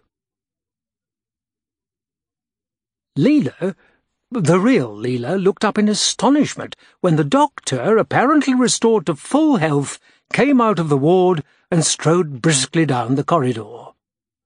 Staring after his disappearing figure, she asked, Which one was that? K9's sensors enabled him to differentiate between original and carbon copy. That was the doctor, too. Can you explain? Affirmative. Well? The Kilbracken holograph cloning technique replicates from a single cell a short-lived carbon copy. Efficacy of individuation not completely guaranteed. Can you explain simply? Negative, said K9. The consultant led Lowe and Cruikshank into the eye section and straight into one of the consultant's students, who looked curiously at them. Come here, snapped the consultant. The student came over to them. Lightning sizzled between the consultant's forehead and his own. The cloned version of Leela stood fully formed inside the booth. Marius was about to release her when he heard a horrified cry from his nurse. Professor Marius! Look at the doctor! Marius turned. While they had been busy, the virus had taken over the doctor's body with horrifying speed. The entire shape seemed twisted and distorted, and a rash of wiry metallic hairs had grown over his hands and face. It was as though the doctor were turning into some strange, deformed beast before their eyes. His entire body was twisting, writhing, convulsing with such force that Marius feared he would break a limb. He fetched heavy plastic restraining webbing from a locker, and he and Parsons fought to strap the struggling figure down. As they fought with him, the doctor began to speak, not in his own voice, but in deep, throaty, gurgling, inhuman tones that sounded like someone choking on his own blood. Release this body gurgled the voice. You cannot prevail. I am the one. It is my purpose. It is my destiny. Let me go, you fools! Shall we sedate him? asked Parsons. Marius fastened the last buckle with a mighty effort. No, not yet, what about the danger of contagion? No, Parsons. If the disease was contagious during this stage, we would all have got it by now. Parsons looked down at the writhing figure. If the doctor's right, sir, and the virus is intelligent, it must have some reason for choosing him. That's right. In my view, we could be dealing with some kind of leader. The horrifying voice came from the doctor's twisted mouth once more. My purpose. You must not delay my purpose. The place of the hive is ready. Release me. The TARDIS doors opened, and the carbon copy doctor emerged carrying a complex piece of electronic equipment. Clasping it to his chest, he hurried off down the corridor. The visiphone screen in the isolation ward suddenly lit up, and Lowe appeared on the screen. The rash had spread all over his face now, and, like the doctor, he seemed scarcely human. Professor Marius, listen to me, he said menacingly. You must release the doctor. Marius struggled to hold down the writhing figure on the couch. Never! he gasped defiantly. I warn you, we are in control of the entire center. We have made contact with your atomic generator technicians. If you do not do as I say, I shall destroy your foundation. Waiting in the corridor with K9, Leela saw the doctor hurrying towards them, clutching a heavy piece of equipment, which she recognized as part of the TARDIS console. He marched straight past them and into the isolation ward. That was the doctor, too, said Leela definitely. Affirmative. As the second doctor came into the ward, Lowe was still uttering threats from the visiphone screen. You have two minutes in which to decide. Either you give us the doctor, or your foundation will be wiped out. The screen went dark. The doctor was carrying his piece of equipment over to the cloning booth. Marius followed him. What are you doing, Doctor? Didn't you hear? We've just had an ultimatum. Don't worry, Professor. If this doesn't work, the whole place will be wiped out anyway. Marius stared at the machinery. What is it? It's a relative dimensional stabilizer, RDS. What does it do? It's part of the TARDIS control system, the part that allows me to cross the dimensional barriers. Marius looked blank. The doctor said, It's quite simple, really. It means that I can change size, large or small, as I wish.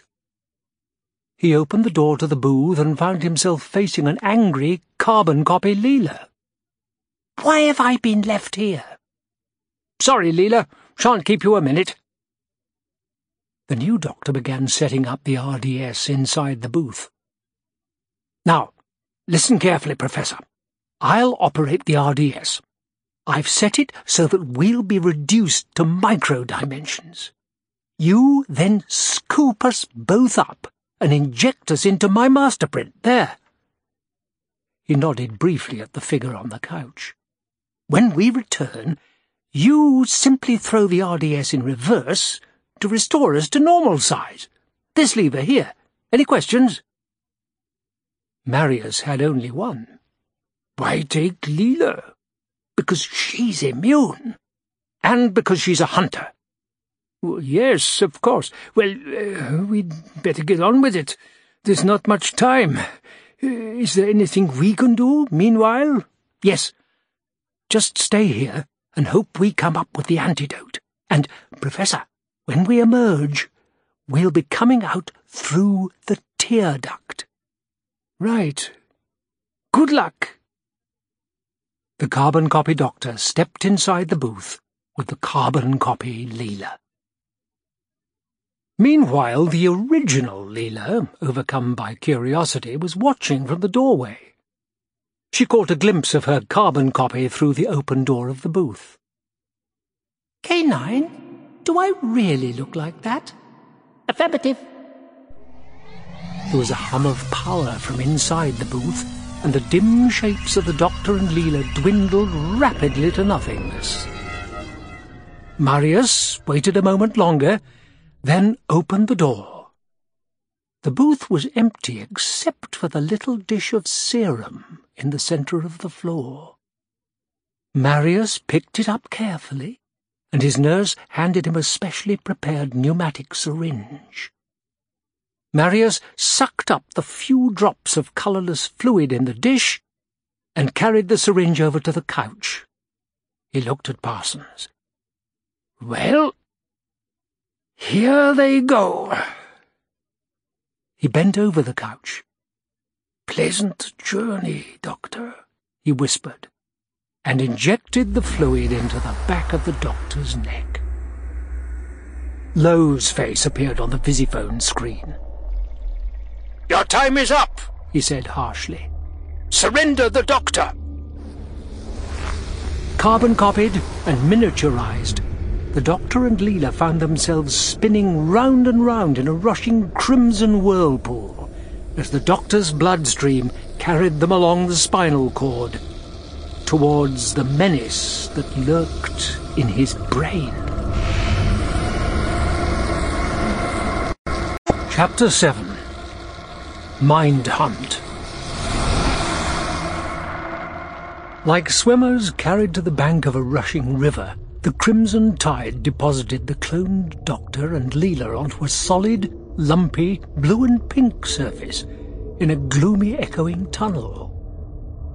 The Doctor helped Leela to her feet. We must be somewhere near the top of the spinal column. He looked round interestedly. Well, what do you think? Leela wasn't quite sure what to say. I don't know what to think. I've never been inside anybody's head before.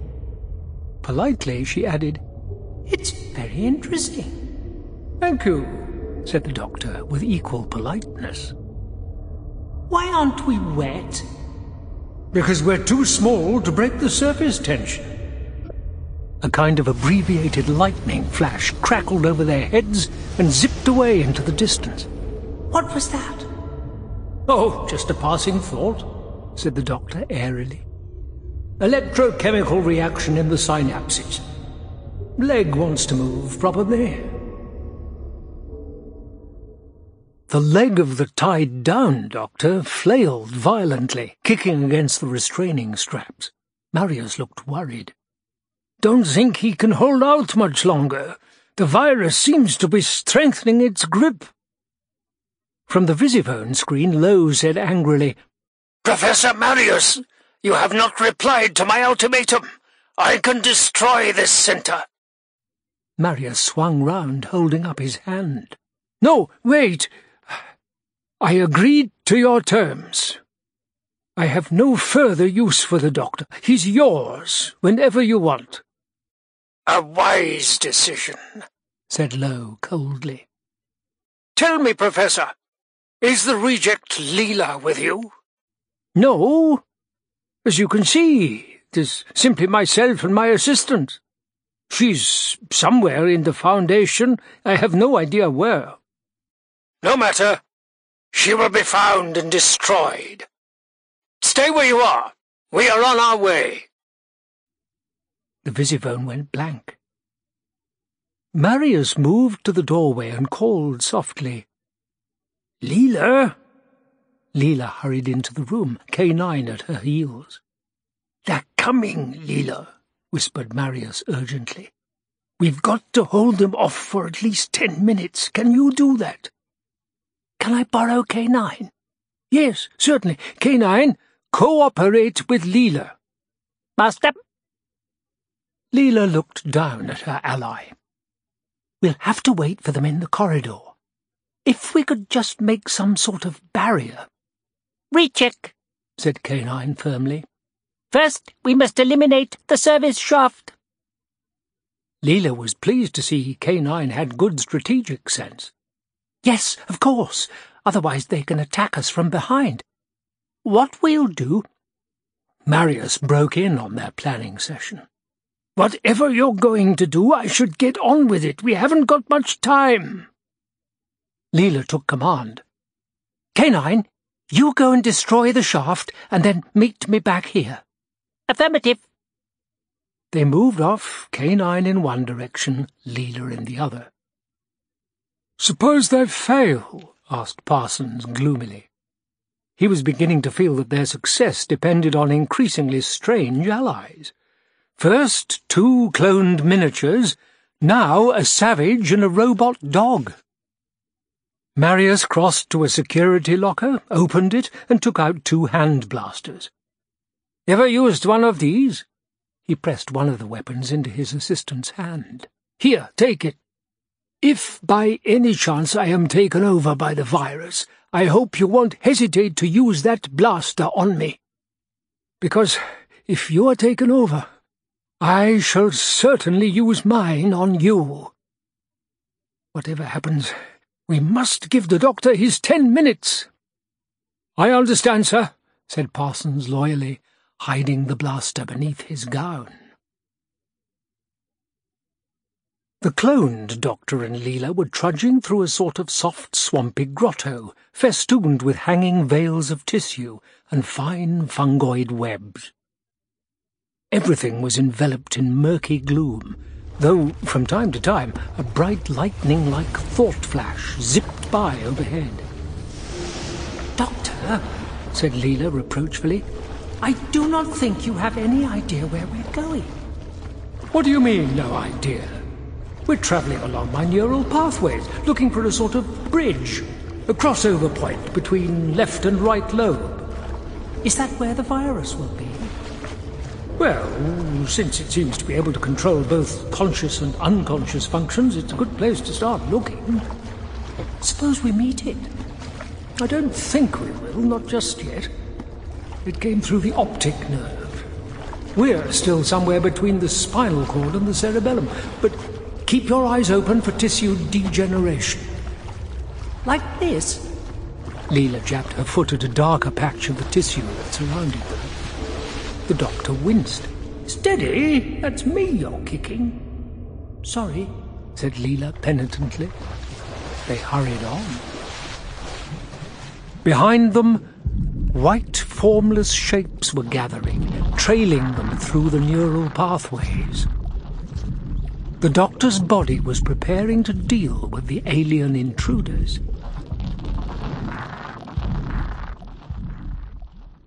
K9 glided back to Leela. Mission accomplished, he announced proudly. Service shaft destroyed, mistress. Thank you, K9. Now, what we need is some sort of barrier.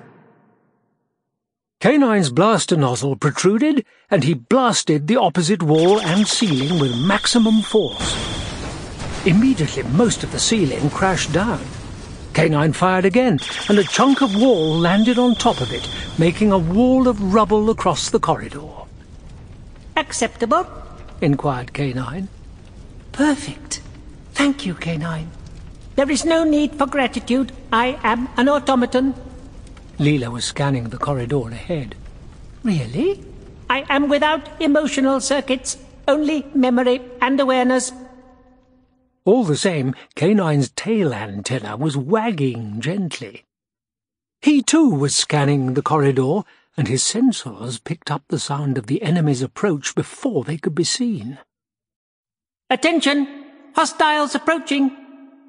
K9 drew back and Leela took shelter behind a chunk of rubble. Lowe appeared, with Cruikshank and a number of other centre staff behind him. All had the metallic rash around the eyes, and all were carrying blasters. Lowe raised a hand to halt his little army. It is the reject. He moved cautiously forward and peered across the barrier. Leela! he called. Leela! Bring me the doctor! Come and get him! shouted Leela, and opened fire. Lowe and his men fired back, and a fierce blaster battle raged across the barricade. The doctor moaned and writhed in his bonds. Marius checked his wrist chronometer. Less than eight minutes to go. Anything, Parsons? Parsons was studying Leela's tissue sample under a computerized electron microscope, in the desperate hope of finding some explanation of her immunity from the disease.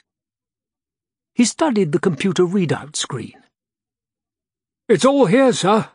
Leela's tissue profile, adaptation, disease resistance.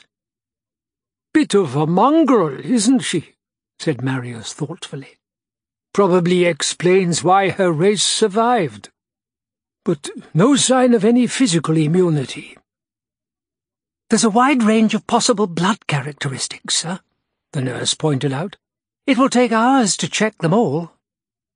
On the other hand, it could be a psychological factor, mused Marius. Something in her mind, her way of looking at things. There was a crackle of blaster fire from outside the room and a yell of triumph from Leela as she scored a hit. Aggression? suggested Parsons. Determination. Stamina, said Marius. The predator's instinct.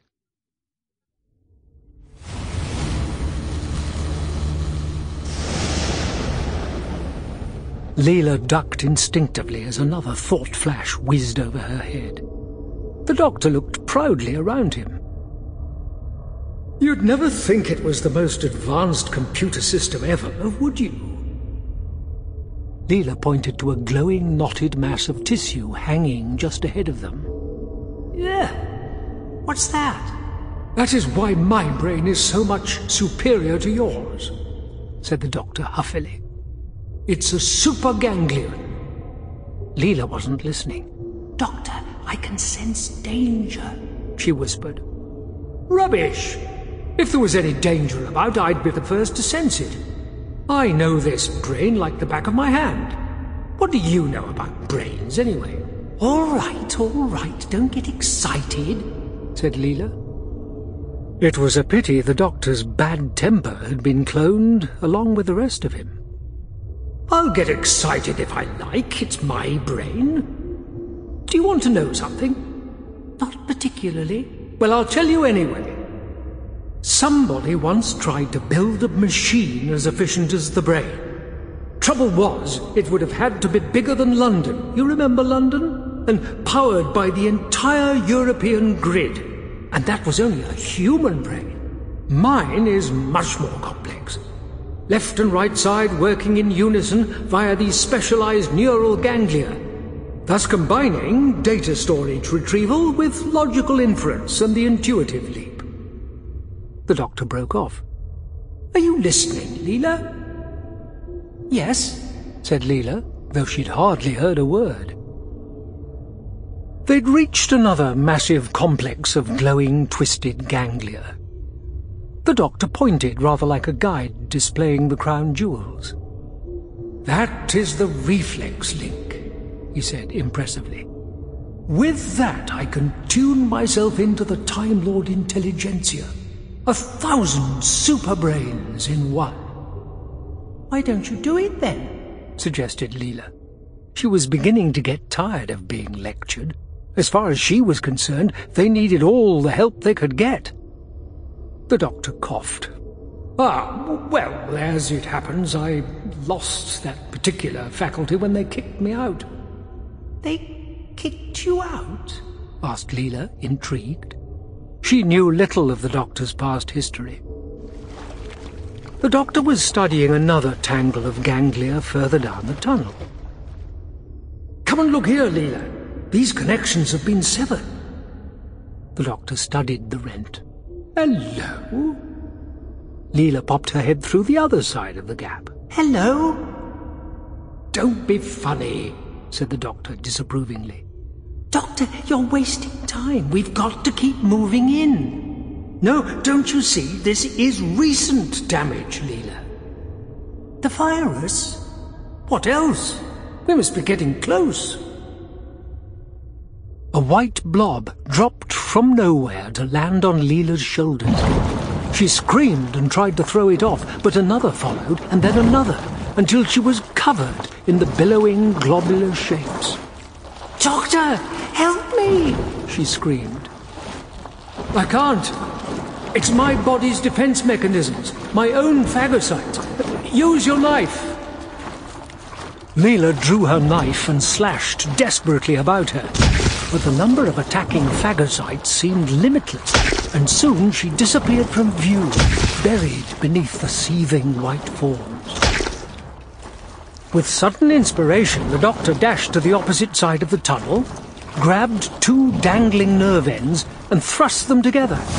There was a crackle and a flash, and suddenly the army of phagocytes began moving away from Leela, disappearing down the tunnel as if summoned by some distant alarm. The doctor helped her to her feet. What did you do? Gave them a faked alarm call. I think I told them my liver was disintegrating. That's very clever, Doctor. I know it's very clever, agreed the doctor. Come on. In the isolation ward, the doctor struggled to reach the small of his back. His whole body arched and he gave a groan. What's happening? Marius shrugged. No idea, but it proves they're in there, some sensitive area. They heard more blaster fire from the corridor outside. It was closer now, as though K9 and Leela were being driven back. Marius looked at the chronometer. Seven and a half minutes to go, he sighed. Not much chance of success now. Lowe's attacking armies seemed to be unlimited. Between them, Leela and K9 had shot a good many down, but there were always others who stepped forward to take their place. Lowe and his aides seemed to have managed to infect most of the staff of the centre between them. Cruikshank, more infected and more fanatical than the rest, hurtled over the barrier in a desperate leap, and K9 shot him down. Cruikshank fell dying directly in front of K9, and a sudden lightning flash crackled between his eyes and K9's eye screen. In a slurred, dragging voice, K9 said, Contact has been made, Master. From the other side of the barrier, Lowe screamed, Kill her, K9. kill the reject. Affirmative. Kill the reject, droned K9 obediently. He swung round. Leela was moving about further along the barricade, ducking from one piece of cover to another, returning the fire of Lowe and his men. Vastly outnumbered, she was enjoying herself enormously. Absorbed in her battle, she didn't notice K9 gliding towards her the nozzle of his blaster aimed at her back.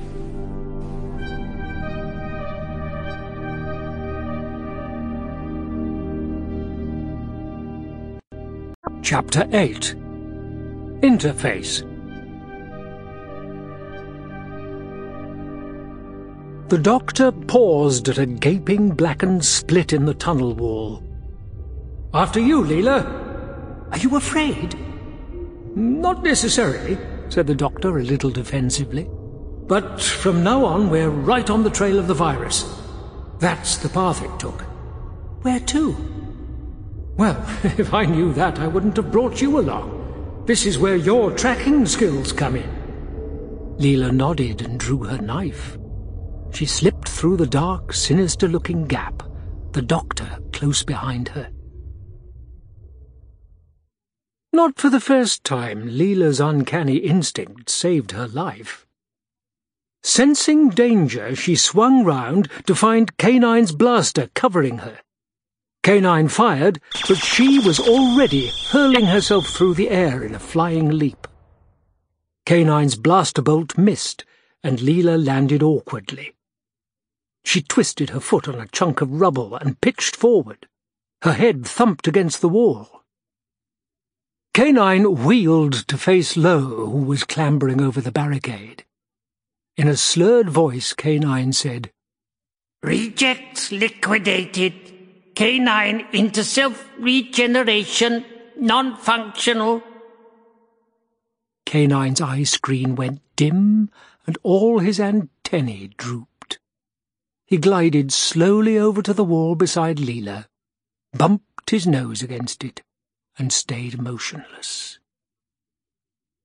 Lowe dropped down over the barricade, saw the knocked-out Leela, and drew the obvious conclusion. The reject was dead. The automaton deactivated. He had no further interest in either of them. Good.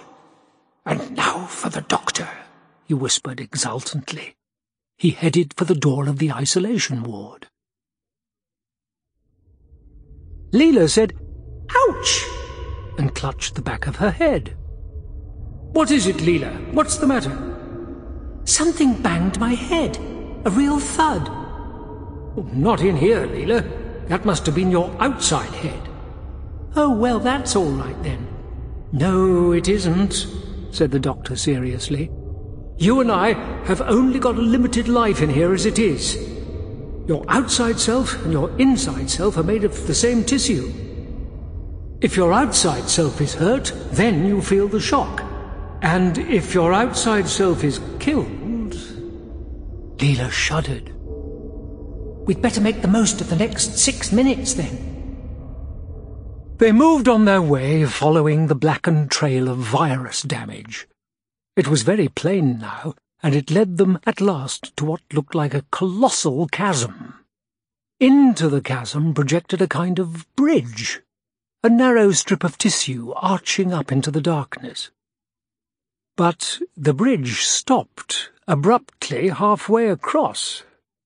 It was a bridge to nowhere. A rushing wind filled the air, howling through the depths of the chasm. Where are we? whispered Leela. This is the gap between one side of my mind and the other. But it's dark on the other side. Well, of course it's dark, Leela. It's the gap between logic and imagination. You can't see one side from the other side. But it is there. There is something on the other side. This is the mind-brain interface, Leela. At least, I think it is. The doctor gestured expansively. There's the mind, and there's the brain. Two things entirely different, yet part of the same thing. Like the land and the sea? Pleased with her understanding, the doctor said, That's right, Leela. That's exactly right. Leela stared down into the chasm. It's very deep. The doctor looked thoughtfully into the darkness of his own unconscious mind. Yes. Sometimes I don't quite understand it myself. Giving Leela one end of his scarf to hold, the doctor began edging his way across the narrow bridge. Leela followed nervously. The ridge of tissue was appallingly narrow, and it felt spongy and unreliable beneath her feet. The wind howled around her, plucking at her clothes. Several times she came close to losing her balance. When he got to the point where the bridge appeared to vanish, the doctor stepped confidently off into blackness. He vanished. His scarf vanished too, except for the section Leela was holding. Leela hesitated. There came an indignant tug from the invisible doctor on the end of the invisible bit of scarf. Leela closed her eyes and stepped off into nothingness. Marius looked at his chronometer. Five minutes to go, he said despondently. Don't move, Professor, said a harsh, triumphant voice. Lowe was covering him from the doorway. Parsons made a desperate attempt to reach the blaster under his gown.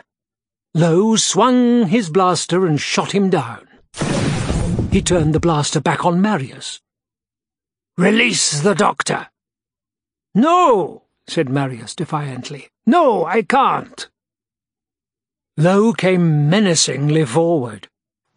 When he stood face to face with Marius, a jagged lightning streak flashed between his own forehead and the professor's. Release him, said Lowe again.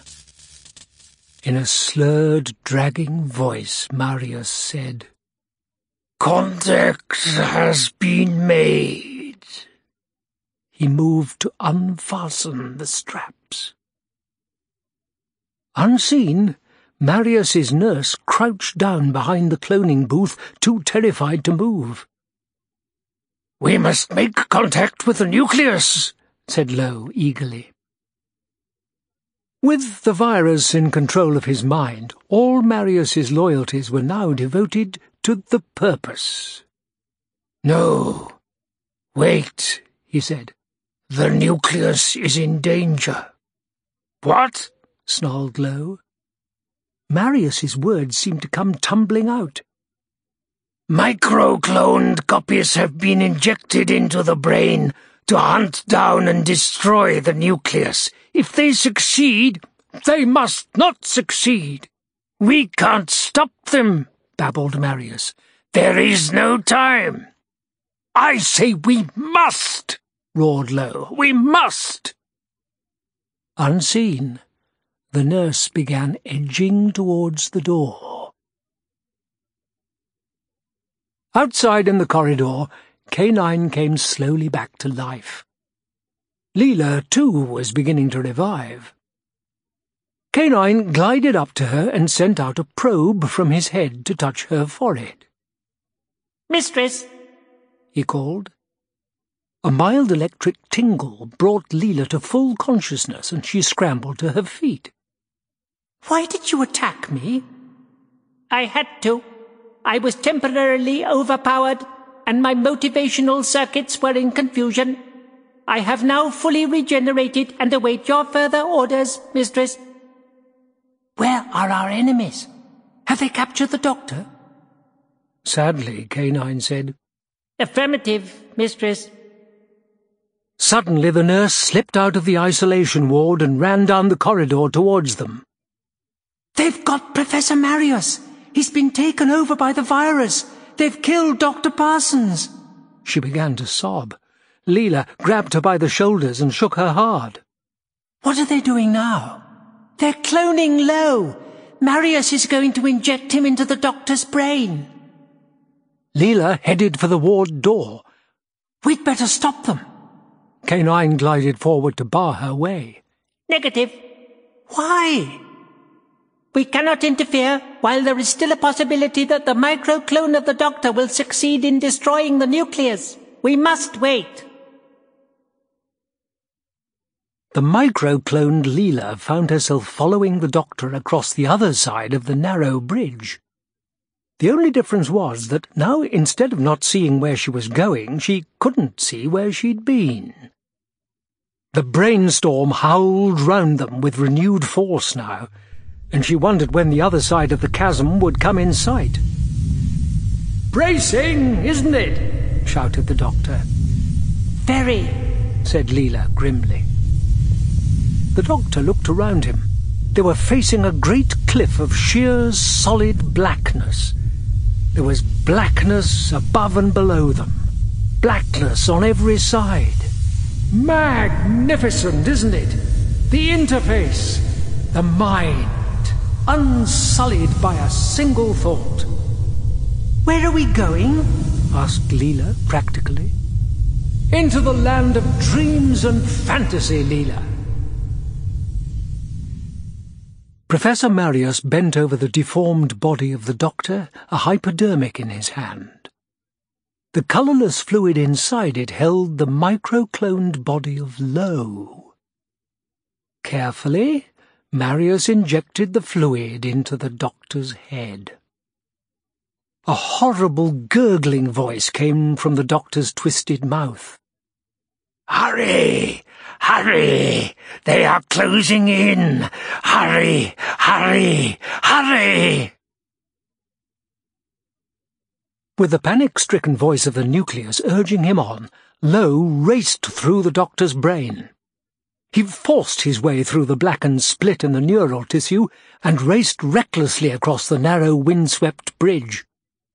The doctor and Leela, meanwhile, were forcing their way through a tunnel in what looked and felt like black shiny rock. Is this your land of dreams? asked Leela. Well, on the way to it. They emerged from the cleft into an enormous cavern, bigger than a thousand cathedrals. Huge silver pillars stretched away into the immeasurable distance. Nearby, on the floor of the cavern, was a twisted honeycomb of rock, a strange, distorted growth that was obviously out of place. There it is, said the doctor quietly. They began hurrying towards it. As they came closer, Leela could see that something living was stirring inside the rock. She caught a glimpse of lashing tentacles, the evil gleam of a bulbous eye. The evil thing, breathed Leela. She paused to listen. And another follows, close behind us, Doctor. We're trapped.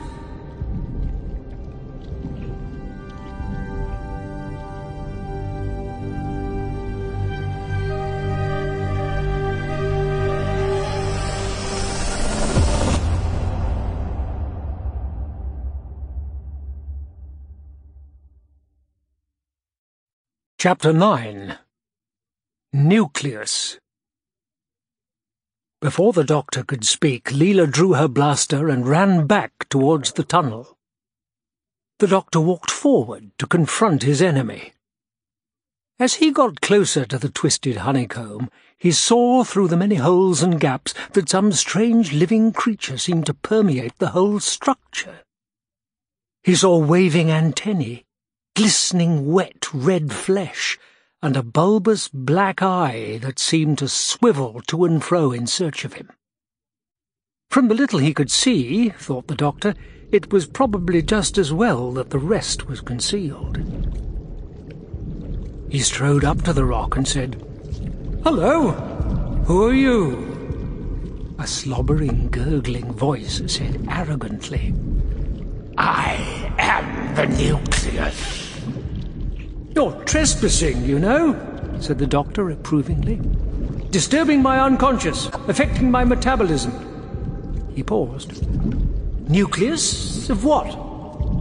The nucleus of the swarm, gurgled the voice. I see, said the doctor thoughtfully. Then he napped. Why did you choose my brain? Because of your intelligence. Well, I can understand that, said the doctor, but you've no right. I have every right, interrupted the hateful voice. It is the right of every creature across the universe to survive, multiply, and perpetuate its species. How else does the predator exist? And we are all predators, Doctor. We kill, we devour to live. Survival is all. You agree? Oh, yes, I do. And on your own argument, I have a perfect right to dispose of you. Of course. The law is survival of the fittest. A long whip-like tentacle lashed out at the doctor's face, nicking his cheek. The doctor touched the cut and looked at the little smear of blood on his fingers. Touche, he said wryly. Your time is running short, sneered the nucleus. How do you intend to dispose of me? You have no weapons, and in minutes you will cease to exist. The doctor said nothing. The nucleus began a long, ranting speech of self-justification. I am the virus, and the nucleus of the swarm. For millennia, we have hung dormant in space, waiting for the right carrier to come along. This was too much for the doctor. Carrier? he said indignantly. What do you mean, carrier? I'm not a porter. The nucleus ignored him. Consider the human species. They send hordes of settlers across the galaxy to breed, multiply, conquer, and dominate. We have as much right to conquer them as they have to strike out across the stars. But you intend to dominate both worlds, said the doctor somberly. The micro and the macrocosm. We have waited, waited, said the gloating voice. Waited in the cold wastes of space for mankind to come. Now we have not only space, but time itself within our grasp. Time? Through you, Time Lord. So, thought the doctor grimly, the nucleus knew. Now, more than ever, it had to be destroyed. Leela waited in the long black tunnel, knife in hand. She could almost sense the approach of her enemy. A figure lurched into view, and she sprang, then jumped back in horror.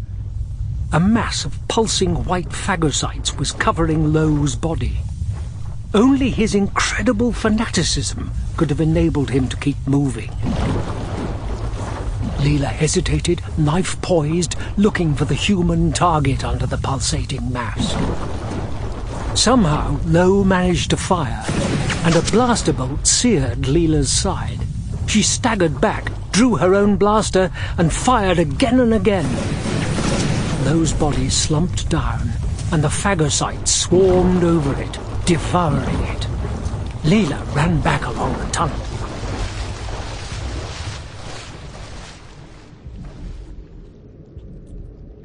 So, Doctor, concluded the nucleus triumphantly.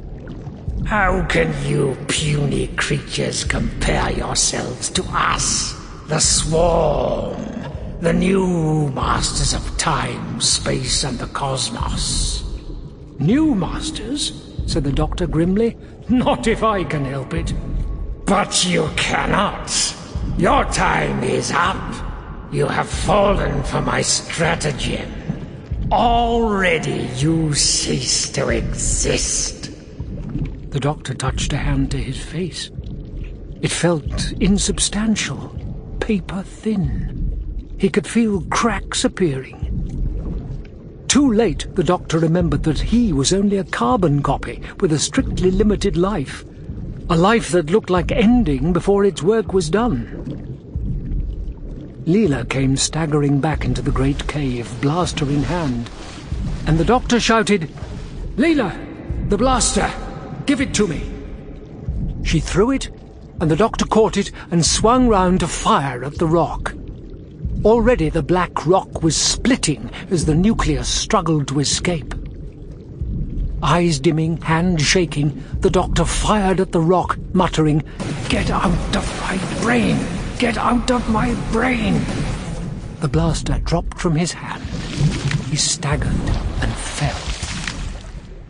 Leela ran to kneel beside him. Her body was dry and cracking too, and she could feel herself fading away. Has it gone, Doctor? The doctor pointed. The honeycomb rock was smashed to pieces, and the fragments were rapidly crumbling to black dust. Of the nucleus, there was no sign. The tear duct, he muttered. Must get to the tear duct. Leela tried to help him, but he faded away in her arms, leaving only a bundle of clothes and a long scarf. Then these too vanished. Next, Leela herself vanished. For a moment, a knife and a lock of long hair lay on the cavern floor, then faded and vanished.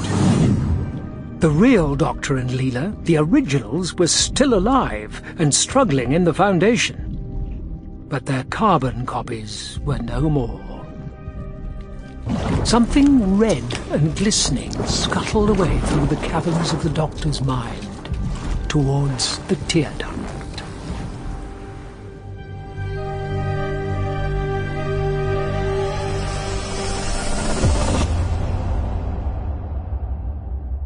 The doctor's face was almost entirely covered with the metallic rash by now.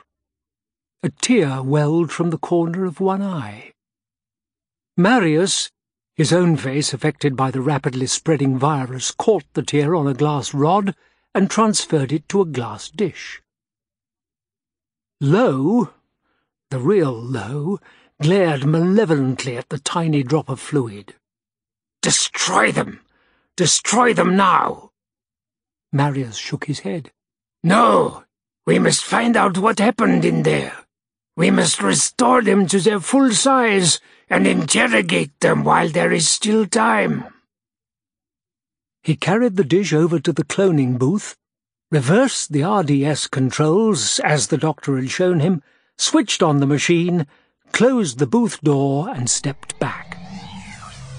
There was a hum of power and a shape began to form inside the booth. But it was not the shape of the doctor or Leela. It was not a humanoid shape at all. At the same time, the signs of the virus infection were receding from the doctor's face with incredible speed. Soon he was completely himself again. His eyes opened and he looked round alertly. Lowe opened the door and stepped back reverently. A horrible, incredible shape was filling the booth. It was blood red in colour, and was as big as a man, with a bony, glistening body and lashing tentacles. The huge, black, bulbous eyes swiveled malevolently around the ward. The doctor's RDS had magnified the nucleus to full human size. Help me, gurgled the creature. Help me out! Lowe and one of his infected aides went to help. Marius, hissed the doctor. Marius swung round, and the doctor saw the virus rash overspreading his face. Oh, no, he groaned. Yes, Doctor, said Marius complacently.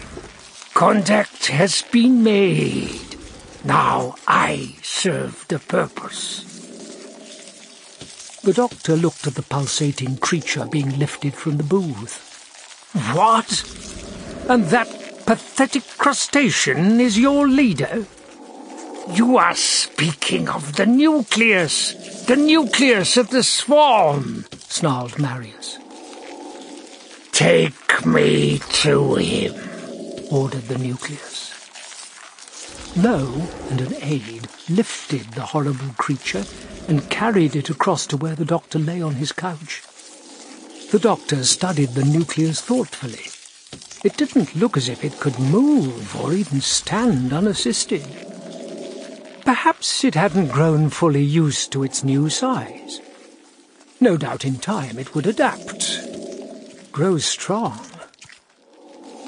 Finding the macro world difficult? inquired the doctor affably. Soon it will suit me well, promised the nucleus. I thought I'd got rid of you. You are mistaken. I made use of your escape route through the eye. Yes, you'd have known about that, said the doctor thoughtfully, snooping about in my mind. Another mistake, Time Lord, and a costly one for you. Now, thanks to your dimensional stabilizer, I am no longer forced to remain in the micro-world to breed and multiply. My swarm, when it is hatched on Titan, will no longer take the form of invisible microbes, weak and prey to all, but mighty and invulnerable creatures, invincible. The age of man is over, Doctor. The age of the virus has begun. I've heard all that before, said the doctor scornfully. You megalomaniacs are all the same. Angry at the doctor's blasphemy, Marius leaned over him, staring hard into his eyes. A lightning tentacle flashed between his eyes and the doctor's, and rebounded onto Marius again. He staggered back. The doctor felt a sudden surge of hope. He was immune! Perhaps because he'd survived such a massive attack, perhaps for some other reason, the virus could no longer take over his mind. Now he could really fight back. His relief was short-lived. Lowe stepped forward, face twisted with anger, raising his blaster. No! Not yet, commanded the nucleus. Apparently it felt that a quick death was too good for the doctor. We shall take him with us to Titan, to be consumed by the swarm. Chapter 10 The Antidote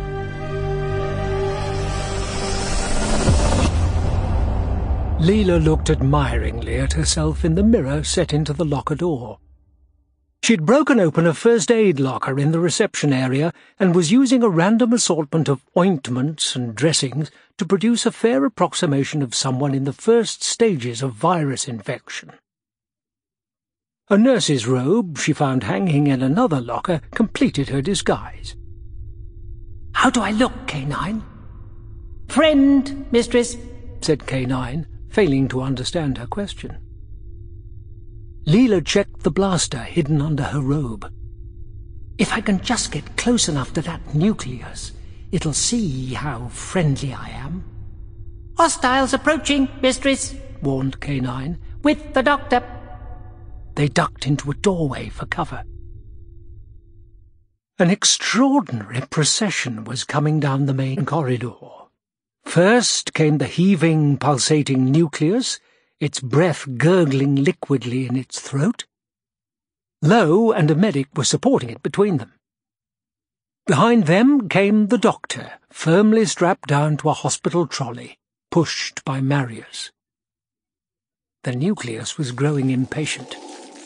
Hurry! Hurry! It is time for the spawning. I must go to the place prepared on Titan. From the corner of his eye, Marius caught sight of Leela's uniform. Nurse, take over here. I must assist with the nucleus. Hesitantly, Leela came forward. Marius showed no signs of recognizing her, perhaps because of her disguise, perhaps because personality meant little to those who served the purpose. Marius let Leela take over the pushing of the trolley, while he went to help Lowe and the others with the cumbersome, constantly complaining nucleus. The doctor looked up. Your eye makeup's running, Leela, he whispered. Shh, reproved Leela. She slipped the knife from under her coat and began sawing at the doctor's bonds. By the time they reached the TARDIS, standing forgotten in its corner, the doctor was free. With a sudden shove, Leela whizzed the trolley towards the TARDIS door. Marius turned. Nurse! Not that way! But it was too late. The doctor sprang from the trolley, opened the TARDIS door, and leapt inside. K9, who had been lurking behind the TARDIS, whizzed round to the front and followed the doctor in. Hampered by the cumbersome nucleus, it took Lowe and Marius too long to react. Lowe detached himself from the group and raised his blaster. Leela fired a quick blast at random. It missed, but it was enough to spoil Lowe's aim. The blaster bolt sizzled harmlessly over her head, and seconds later she was safe inside the TARDIS with the others. The door closed behind her. They have escaped, screamed Lowe. They are trapped, corrected the nucleus. Without its missing component, the doctor's craft cannot move.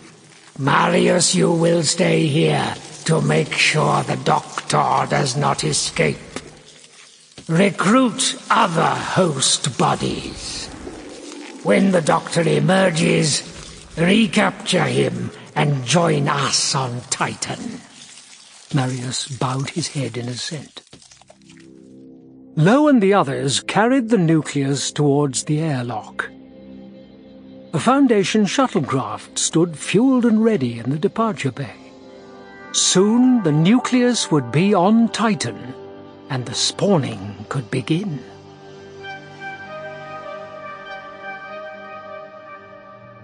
Thankfully, Leela peeled off the last of her disguise. Well, Doctor, now what? Now, nothing, said the doctor gloomily. He was watching the airlock door on the scanner as it closed behind the nucleus and its attendants. Doctor, if we can get to Titan first, we can still beat that horrible thing. Well, we can't.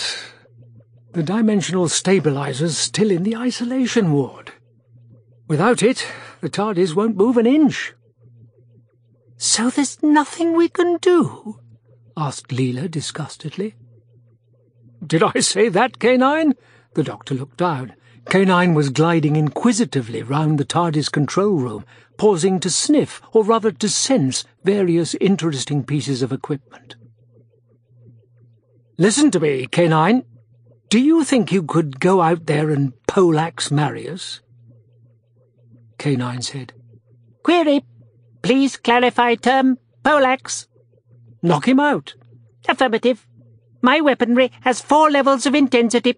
Kill, stun, paralyze. No, no, no, no, not kill. Just knock him out, eh? Affirmative. Good dog. The doctor looked at the scanner screen.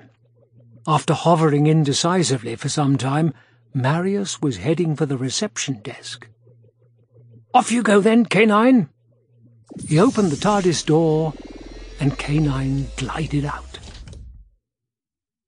Marius was at the reception desk microphone. All senior staff to reception. This is Professor Marius. Senior staff to reception. He looked down coldly as K9 approached. With the virus now controlling his mind, Marius could no longer understand the streak of sentiment that had caused him to want a computer in the shape of a dog. K9, he said coldly, I no longer need you. K9 blasted him, and Marius slumped to the ground. The doctor and Leela rushed from the TARDIS, picked up Marius, threw him on the trolley that had been used for the doctor, and whizzed him away. The trolley sped along the corridors and shot into the isolation ward. The doctor burst into a flurry of activity. He took a blood sample from his own finger, mounted it on a slide, then turned to Leela. Your turn, Leela. Finger, quickly. We haven't got a moment to spare. Leela winced as the doctor pricked her finger with a little scalpel. The doctor smiled. Come on, Leela, not frightened of a spot of blood, are you, mighty hunter? Just hurry up, said Leela, sucking her finger. The doctor mounted Leela's blood sample next to his own and slid the slide into the computerized electron microscope. Leela watched him, baffled. Haven't we been through all this before? I had the virus then. I'm immune now. Something must have happened while you and I were inside my head. I want to find out what.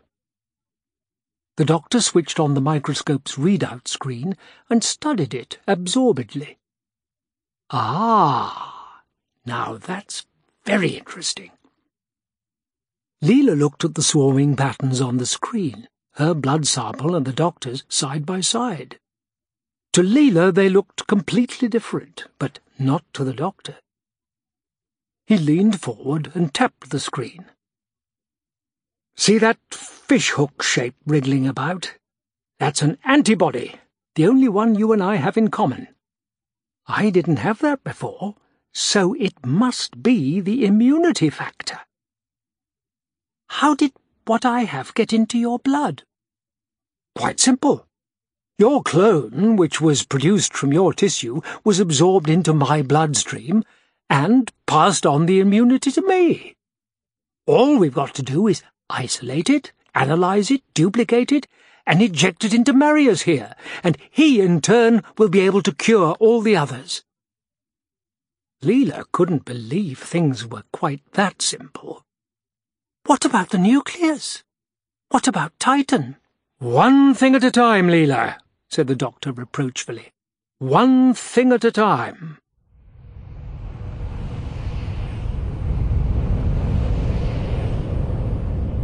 The Foundation shuttle, sides marked with the Red Cross, was carrying its strange passengers towards Titan.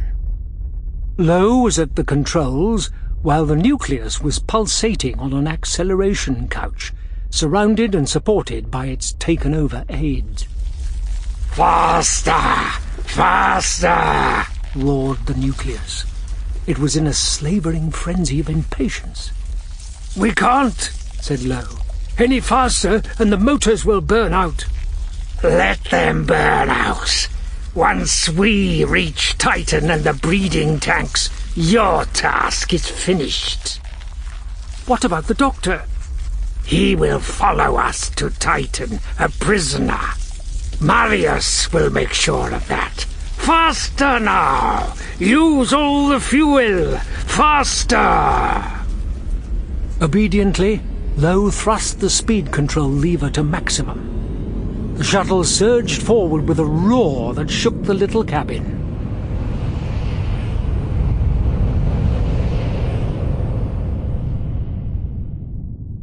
The doctor and Leela hovered anxiously over Professor Marius. He had been injected with the antidote some time ago. Now they were waiting to see the results. It's working, whispered Leela. Look, Doctor! With incredible speed, the virus rash was receding from Marius's face. Soon it was completely back to normal. Hmm, sometimes my brilliance astonishes even me, murmured the doctor modestly. Come on, Marius, wake up, wake up. Marius opened his eyes and peered blearily at them. What happened? He sat up and looked round. Where's Parsons? Dead, I'm afraid. Do you remember anything? Marius frowned. I remember Lowe coming in, then there was a flash, then nothing. Doctor, did the experiment work? Yes, and uh, no, said the doctor ruefully. Unfortunately, the nucleus got away, and the dimensional stabilizer increased it to human size. It's on its way to Titan to breed. And was I taken over? Marius rubbed a hand over his face, relieved to find it normal. Yes, it got you for a while, Professor, but we've found the immunity factor, so we're safe here, at least for the time being. Marius was overjoyed. The immunity factor? What was it? It was something in Leela, something we all missed.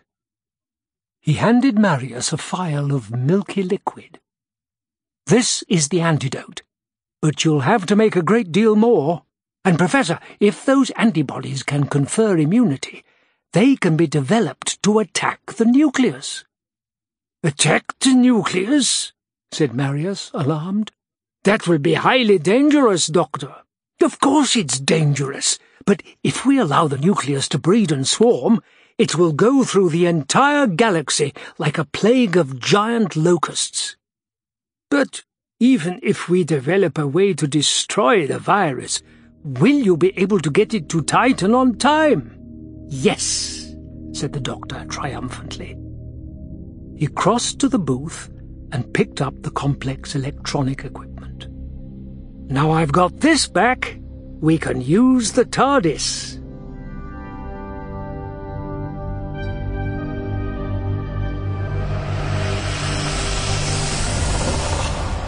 The huge, bubbling tank was completely walled in, the only entrance by a heavy metal door. Safran looked through the thick plexiglass viewing window set into the door. The giant tank was filled with a bubbling, seething fluid. He studied a control panel beside the door. Temperature, nutrients, atmosphere, all were exactly right. With a smile of pride, Safran crossed to a space radio set up in the corner and leaned over the speaker microphone. Safran on Titan. Safran on Titan. The hive is prepared. The breeding tanks are ready. Temperature and humidity are set. Safran glanced back proudly at the seething, glowing tank.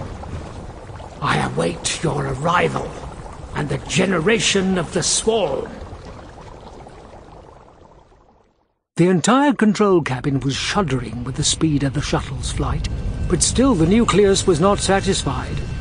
Faster! Faster! It screamed. There is no more I can do, shouted Lowe helplessly. We have already reached maximum speed. We must go faster, Lowe, it roared. The time for spawning is very close. The shuttle sped on as soon as it arrived on Titan, mankind would be doomed. Chapter 11 The Hive The isolation ward was a scene of bustling activity again. Leela, the doctor, and K9 had been scouring the Foundation for infected medics, knocking them out and dragging them back to the isolation ward where they were forcibly injected with the antidote. When a sufficient number of medics had been cured, they were set to work manufacturing supplies of the antidote and sent out in teams to cure their fellow workers. It would be a long time before everything was back to normal, but slowly the Foundation was coming back to life. Leela had quite enjoyed that part of the proceedings, but now she was restless again. The doctor and Marius were busily trying to produce a killer virus that would destroy the nucleus and its swarm. It seemed to be a very long and complicated business, and Leela soon grew tired of watching masked and robed medics bustling about with dishes of virus culture. How much longer, Doctor? she asked impatiently. The doctor was absorbed in his work. Can't rush these things, they're breeding them as fast as they can. K9's linked to the computer microscope. He'll tell us when we've got the most powerful strain. Leela brooded for a while. Why don't we just blow up Titan? she suggested cheerfully. Nucleus, breeding tanks and all. The doctor looked reprovingly at her. That's your answer to everything, isn't it? Knock it on the head.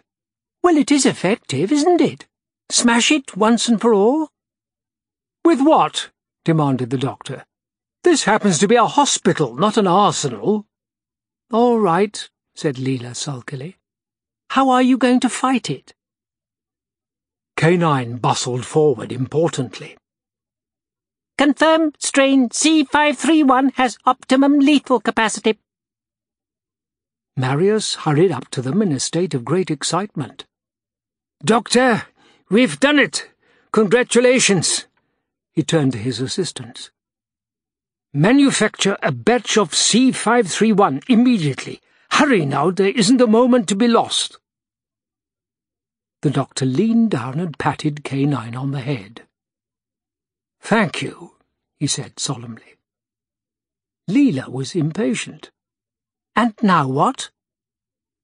We just chuck it into the breeding tank and wait for it to attack the nucleus the same way the virus attacked us, microscopically. Neat, don't you think? Oh, is that all? asked Leela satirically. If we can get to Titan on time, if we can get past Lowe and the others, if it works when we finally let it into the breeding tank. She checked herself. I thought you didn't like killing. I don't. Then why are you doing all this? asked Leela, confident she'd caught the doctor out for once. The virus has a perfect right to exist as a virus, but not as a giant swarm threatening the galaxy. Everything has its place, otherwise the delicate balance of the whole cosmos is destroyed. I still say we should blow it up, muttered Leela sulkily. Marius came hurrying forward, holding a vacuum container. Doctor, the batch is complete. The doctor took the container in his hands and stood looking down at it for a moment. Good. Now for the TARDIS. The nucleus emerged from the airlock on Titan base and moved slowly and painfully along the corridors, assisted by its solicitous helpers. Safran stood waiting at the door of the giant fuel tank. Proudly he opened the hatch, and the nucleus heaved itself to the brim of the tank. Remember, said the gurgling voice, I must be protected while I am in the hive. The future of the swarm depends on you. Lowe and Safran and the aides bowed their heads in reverence. The nucleus disappeared into the seething tank of nutrient. Safran stepped back and closed the door reverently. The breeding of the swarm was about to begin. The doctor and Leela paused by the open door of the TARDIS to say goodbye to Marius and K9. Good luck, Doctor, said Marius. Thank you. The doctor turned to enter the TARDIS and then paused. Oh, Professor? Yes? I don't suppose we could borrow K9, could we? asked the doctor hopefully. Borrow K9? What for? I've got used to having him around, and he can be very useful. Of course. I understand. Marius looked down. K9, obey the doctor. Affirmative, said K9 happily, and disappeared into the TARDIS. Marius stepped back. The TARDIS door closed, and a few minutes later there was a strange wheezing, groaning sound. The TARDIS disappeared. Marius blinked in mild surprise and then hurried away. There was still a great deal to do before the Foundation could be got back to normal. Lowe moved along the gloomy, winding corridors of Titan Base, followed by his medics. All were armed with blasters, and Lowe posted a guard at each main intersection. When he was satisfied his defences were complete, he returned to the great fuel tank and looked through the viewing window. The nucleus lay inert, pulsating gently in a sea of bubbling grey jelly. Surrounding it were thousands upon thousands of eggs, round and white, as big as tennis balls. They lay floating on the seething tank of jelly, awaiting the moment when it was time for them to hatch.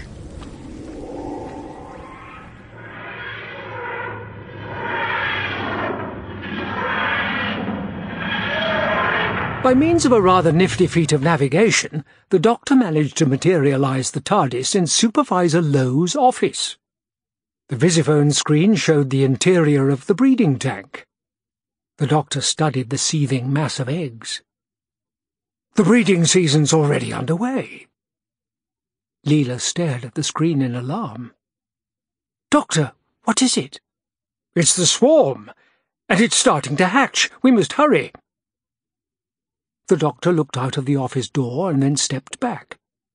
What's the matter? whispered Leela. There's a guard coming. He must have heard the TARDIS. Leela motioned to the doctor to step back and waited, drawing her blaster. Come in, shouted the doctor cheerfully. The guard stepped through the door, blaster at the ready. Leela fired. The guard staggered back. Incredibly, he didn't fall, even though he'd been shot at point-blank range. Slowly, painfully, he raised his blaster to cover Leela. She fired again, but there was no effect. It wasn't until K9 glided forward and added his blaster fire to her own that the guard staggered and finally fell. Thank you, K9, said Leela.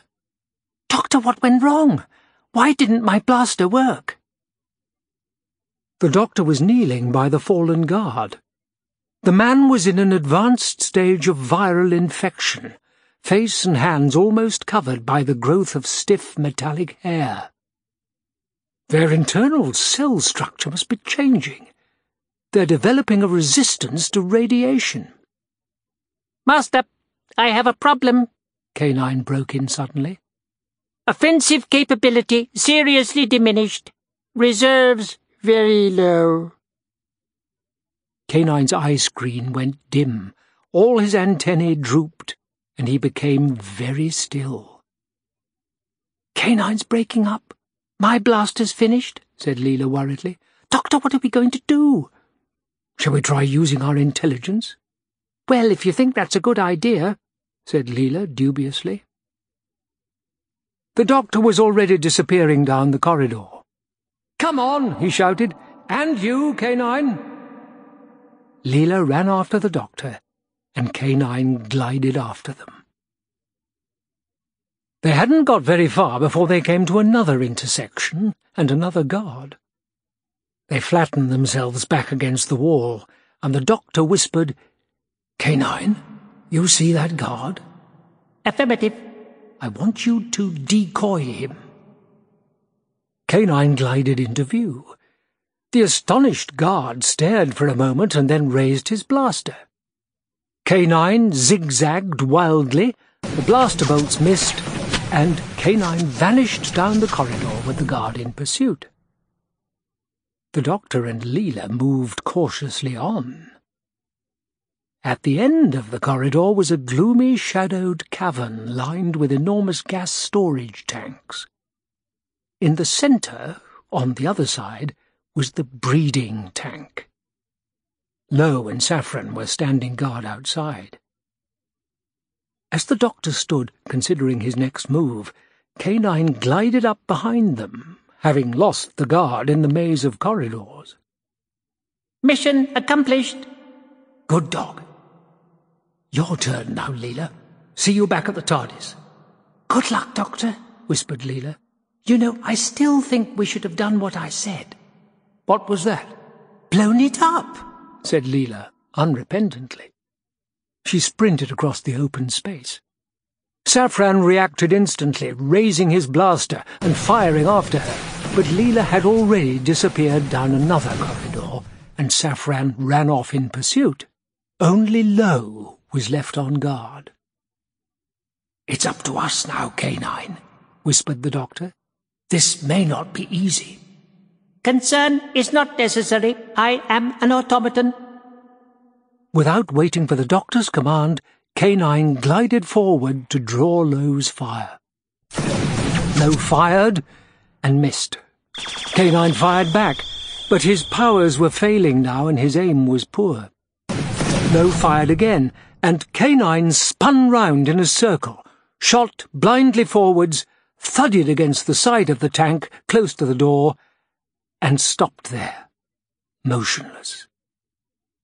Lowe raised his blaster to finish him off, then saw the doctor at the tank, vacuum box in one hand, struggling to open the hatch door. Lowe fired at once, and a freak shot blasted the vacuum box from the doctor's hands. It flew open with the impact, and the precious serum leaked slowly across the floor. The doctor stood quite still, shoulders slumped in defeat. Lowe came up to him, covering him with his blaster. Your futile attempt has failed as we knew it would. Now you will join the nucleus. With his free hand, Lowe reached for the breeding tank door. Well, I'd rather not do that, actually, said the doctor mildly. Lowe raised his blaster. You have no choice. He flung open the hatch door. A fierce whining, buzzing sound filled the air. The doctor peered inside. Many of the eggs had broken open by now, and the creatures inside were stirring, waving transparent wings in a blur of speed. Oh, look, they appear to be hatching, said the doctor pleasantly. Our congratulations in order. You will join the swarm, howled Lowe, to be consumed, to become part of our purpose. With a wave of his blaster, he motioned the doctor towards the open hatch. In order to reach the hatch, Lowe had moved past K9, who was now directly behind him, apparently inert, but not quite. K9's eye screen lit up dimly and his antennae raised. His blaster nozzle tilted upward, and using the last vestige of power in his storage batteries, K9 blasted away at Lowe, firing until his power was exhausted. With a choking scream, Lowe staggered and collapsed, falling dead at the doctor's feet. Well done, K9, well done breathed the doctor. He ran to slam the tank door shut. Come on, K9. Let's get out of here while there's still time. They'll burst out in a minute. I cannot, Doctor. All reserves finished, whispered K9. Come on, said the doctor. Grabbing K9 by a handy antenna, he began towing him. From inside the breeding tank came the fierce, gurgling voice of the nucleus. Come back, Doctor. Come back. We need you. The doctor shuddered and dragged K9 away. In a patch of shadow, Leela waited motionless, knife in hand. Safran came cautiously down the corridor. Leela stayed completely still, let him pass her, and then sprang, bearing him to the ground. Her knife rose and fell. Safran gave a brief, choking gurgle and went limp. Leela wiped her knife on the body and straightened up just as the doctor towed K9 round the corner. Enjoying yourself? asked the doctor. What about the nucleus, Doctor? Did you kill it? No. I lost the antibodies. Never mind, Doctor, said Leela cheerfully. I've found the answer. Knife them in the neck. Can you do that to a thousand? A thousand thousand? You haven't seen what's hatching in that tank. What are we going to do? I think I've got an idea. take K9 back to the TARDIS. He's out of juice. Doctor... Move, Leela! Leela shrugged and began towing K9 away. The doctor snatched up the fallen Lowe's blaster and began running back towards the breeding tank. There was just one possible chance. And, strangely enough, it had been Leela's idea all along.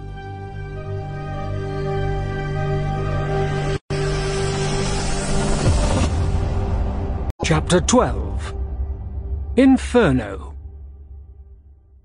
The buzzing sound was fiercer, louder now when the doctor reached the storage area. He paused for a moment, looking round him at the looming rows of tanks. This one, I think, he muttered. He spun a wheel and there was a hiss of escaping gas. The doctor went to a tank on the other side of the one that held the swarm. Here, too, he opened a locking valve. The gas hissed out. The doctor ran to the hatch on the central tank and wedged the blaster into an angle of the iron frame which supported it at the foot. Fumbling in his pocket, he produced a little ball of fishing line. He unrolled it, fastened one end to the blaster trigger, the other to the handle of the hatch. A massive thudding came from inside the tank, and the doctor peered through the little window.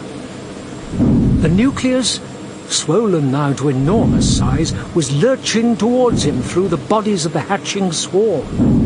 They looked like huge, malevolent dragonflies, and more and more of them were hatching every second.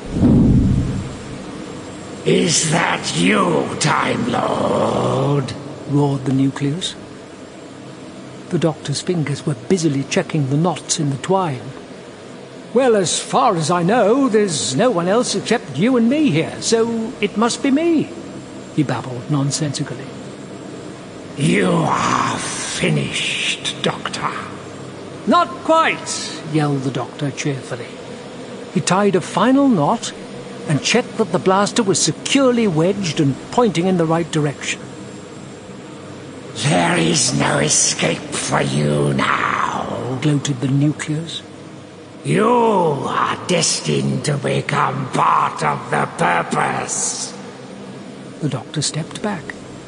Well, he said thoughtfully, that depends how long it's going to take you to get out of there. Fool! screamed the nucleus. Do you think a metal barrier can hope to contain the swarm? But the doctor was already tearing back towards the TARDIS. Tentacles flailing, bulbous black eyes glaring with maniacal rage, the nucleus hurled its enormous bulk against the inside of the hatchway door. The heavy metal began to bulge outwards. Behind the maddened nucleus, the fierce buzzing of the swarm rose to a pitch of fury. The doctor shot into Lowe's office to find Leela and K9 waiting by the TARDIS door. Fishing the key from around his neck, the doctor opened the door and vanished inside. Wait, Doctor! yelled Leela, and began heaving K9 over the threshold. No sooner were they inside than the door slammed behind them. The doctor was already busy at the controls. The central column began its rise and fall. The TARDIS was in flight. Why did you not wait for us? demanded Leela crossly. What's the hurry? The doctor leaned back against the TARDIS console, too out of breath to explain the desperate need for haste. You'll see, Leela. You'll see. He turned on the scanner. With a final tremendous heave, the nucleus burst open the hatchway door.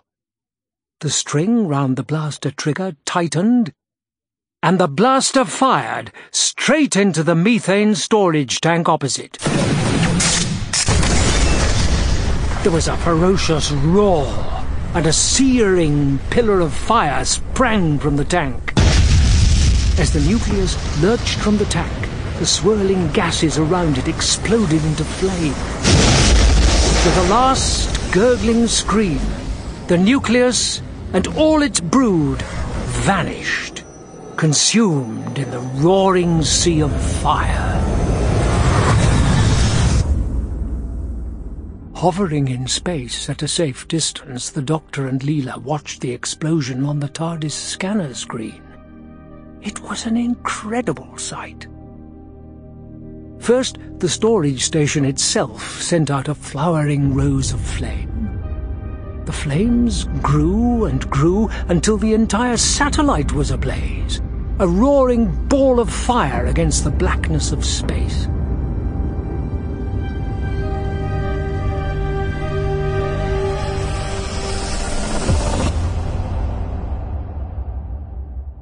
The doctor chuckled and rubbed his hands, as if warming them against the blaze. Is it gone? asked Leela, awestruck. Yes, said the doctor exultantly. All of it? Yes. Methane atmosphere, you see. Mix well with oxygen, fire off a blaster, and run. The doctor leaned down to the recovering K9. That was a good idea of mine to blow it up, eh, K9? Affirmative, said K9 faintly. What do you mean, a good idea of yours? said Leela indignantly. That was my idea. What was? To blow it up. Well, then, you should be feeling very happy, said the doctor, quite unabashed. Yes, I am, said Leela, smiling. Then her face became serious. I suppose we'd better return K9 to Professor Marius. I mean, he isn't ours, is he? Things were almost back to normal in the reception area at the Foundation. The icily efficient receptionist sat enthroned behind her desk, ready to book in new arrivals. Lofty consultants strode through the white corridors in solitary majesty, while little groups of nurses and students hurried by. And the Doctor and Leela stood by the open door of the TARDIS, about to say good-bye to Professor Marius and the faithful K9, who was now restored to full vigour, his storage cells recharged. Everyone was a little sad at the parting. Marius shook the doctor warmly by the hand. Goodbye, Doctor, and thank you for everything you've done for us. It was a pleasure, Professor. And we mustn't forget K9. Do you know, without K9's help, I think we'd all be part of the swarm by now. Leela nodded. We'd never have managed without him. Uh, it. Sorry, K9. Apologies are not necessary. Leela bent down and patted him, and K9 said, Thank you, mistress. Marius laughed. K9 seems to have taken to you. Leela nodded without saying anything.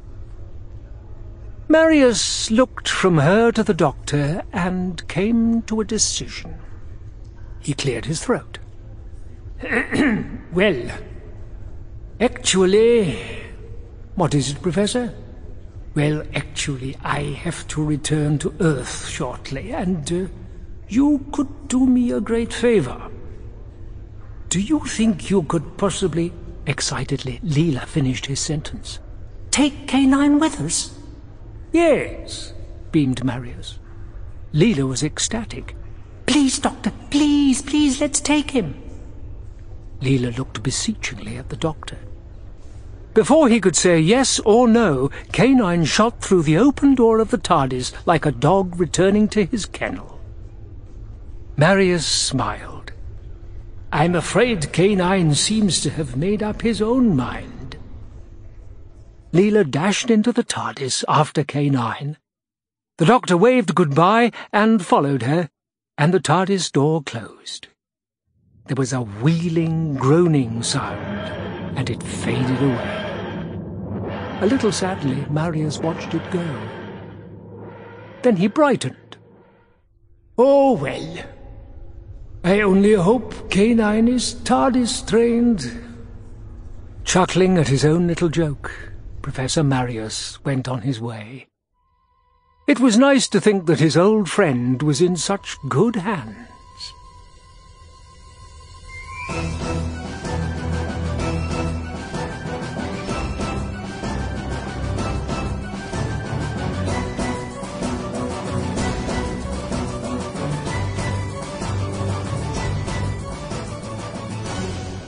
Doctor Who and the Invisible Enemy by Terrance Dicks was read by John Leeson and is published by BBC Worldwide.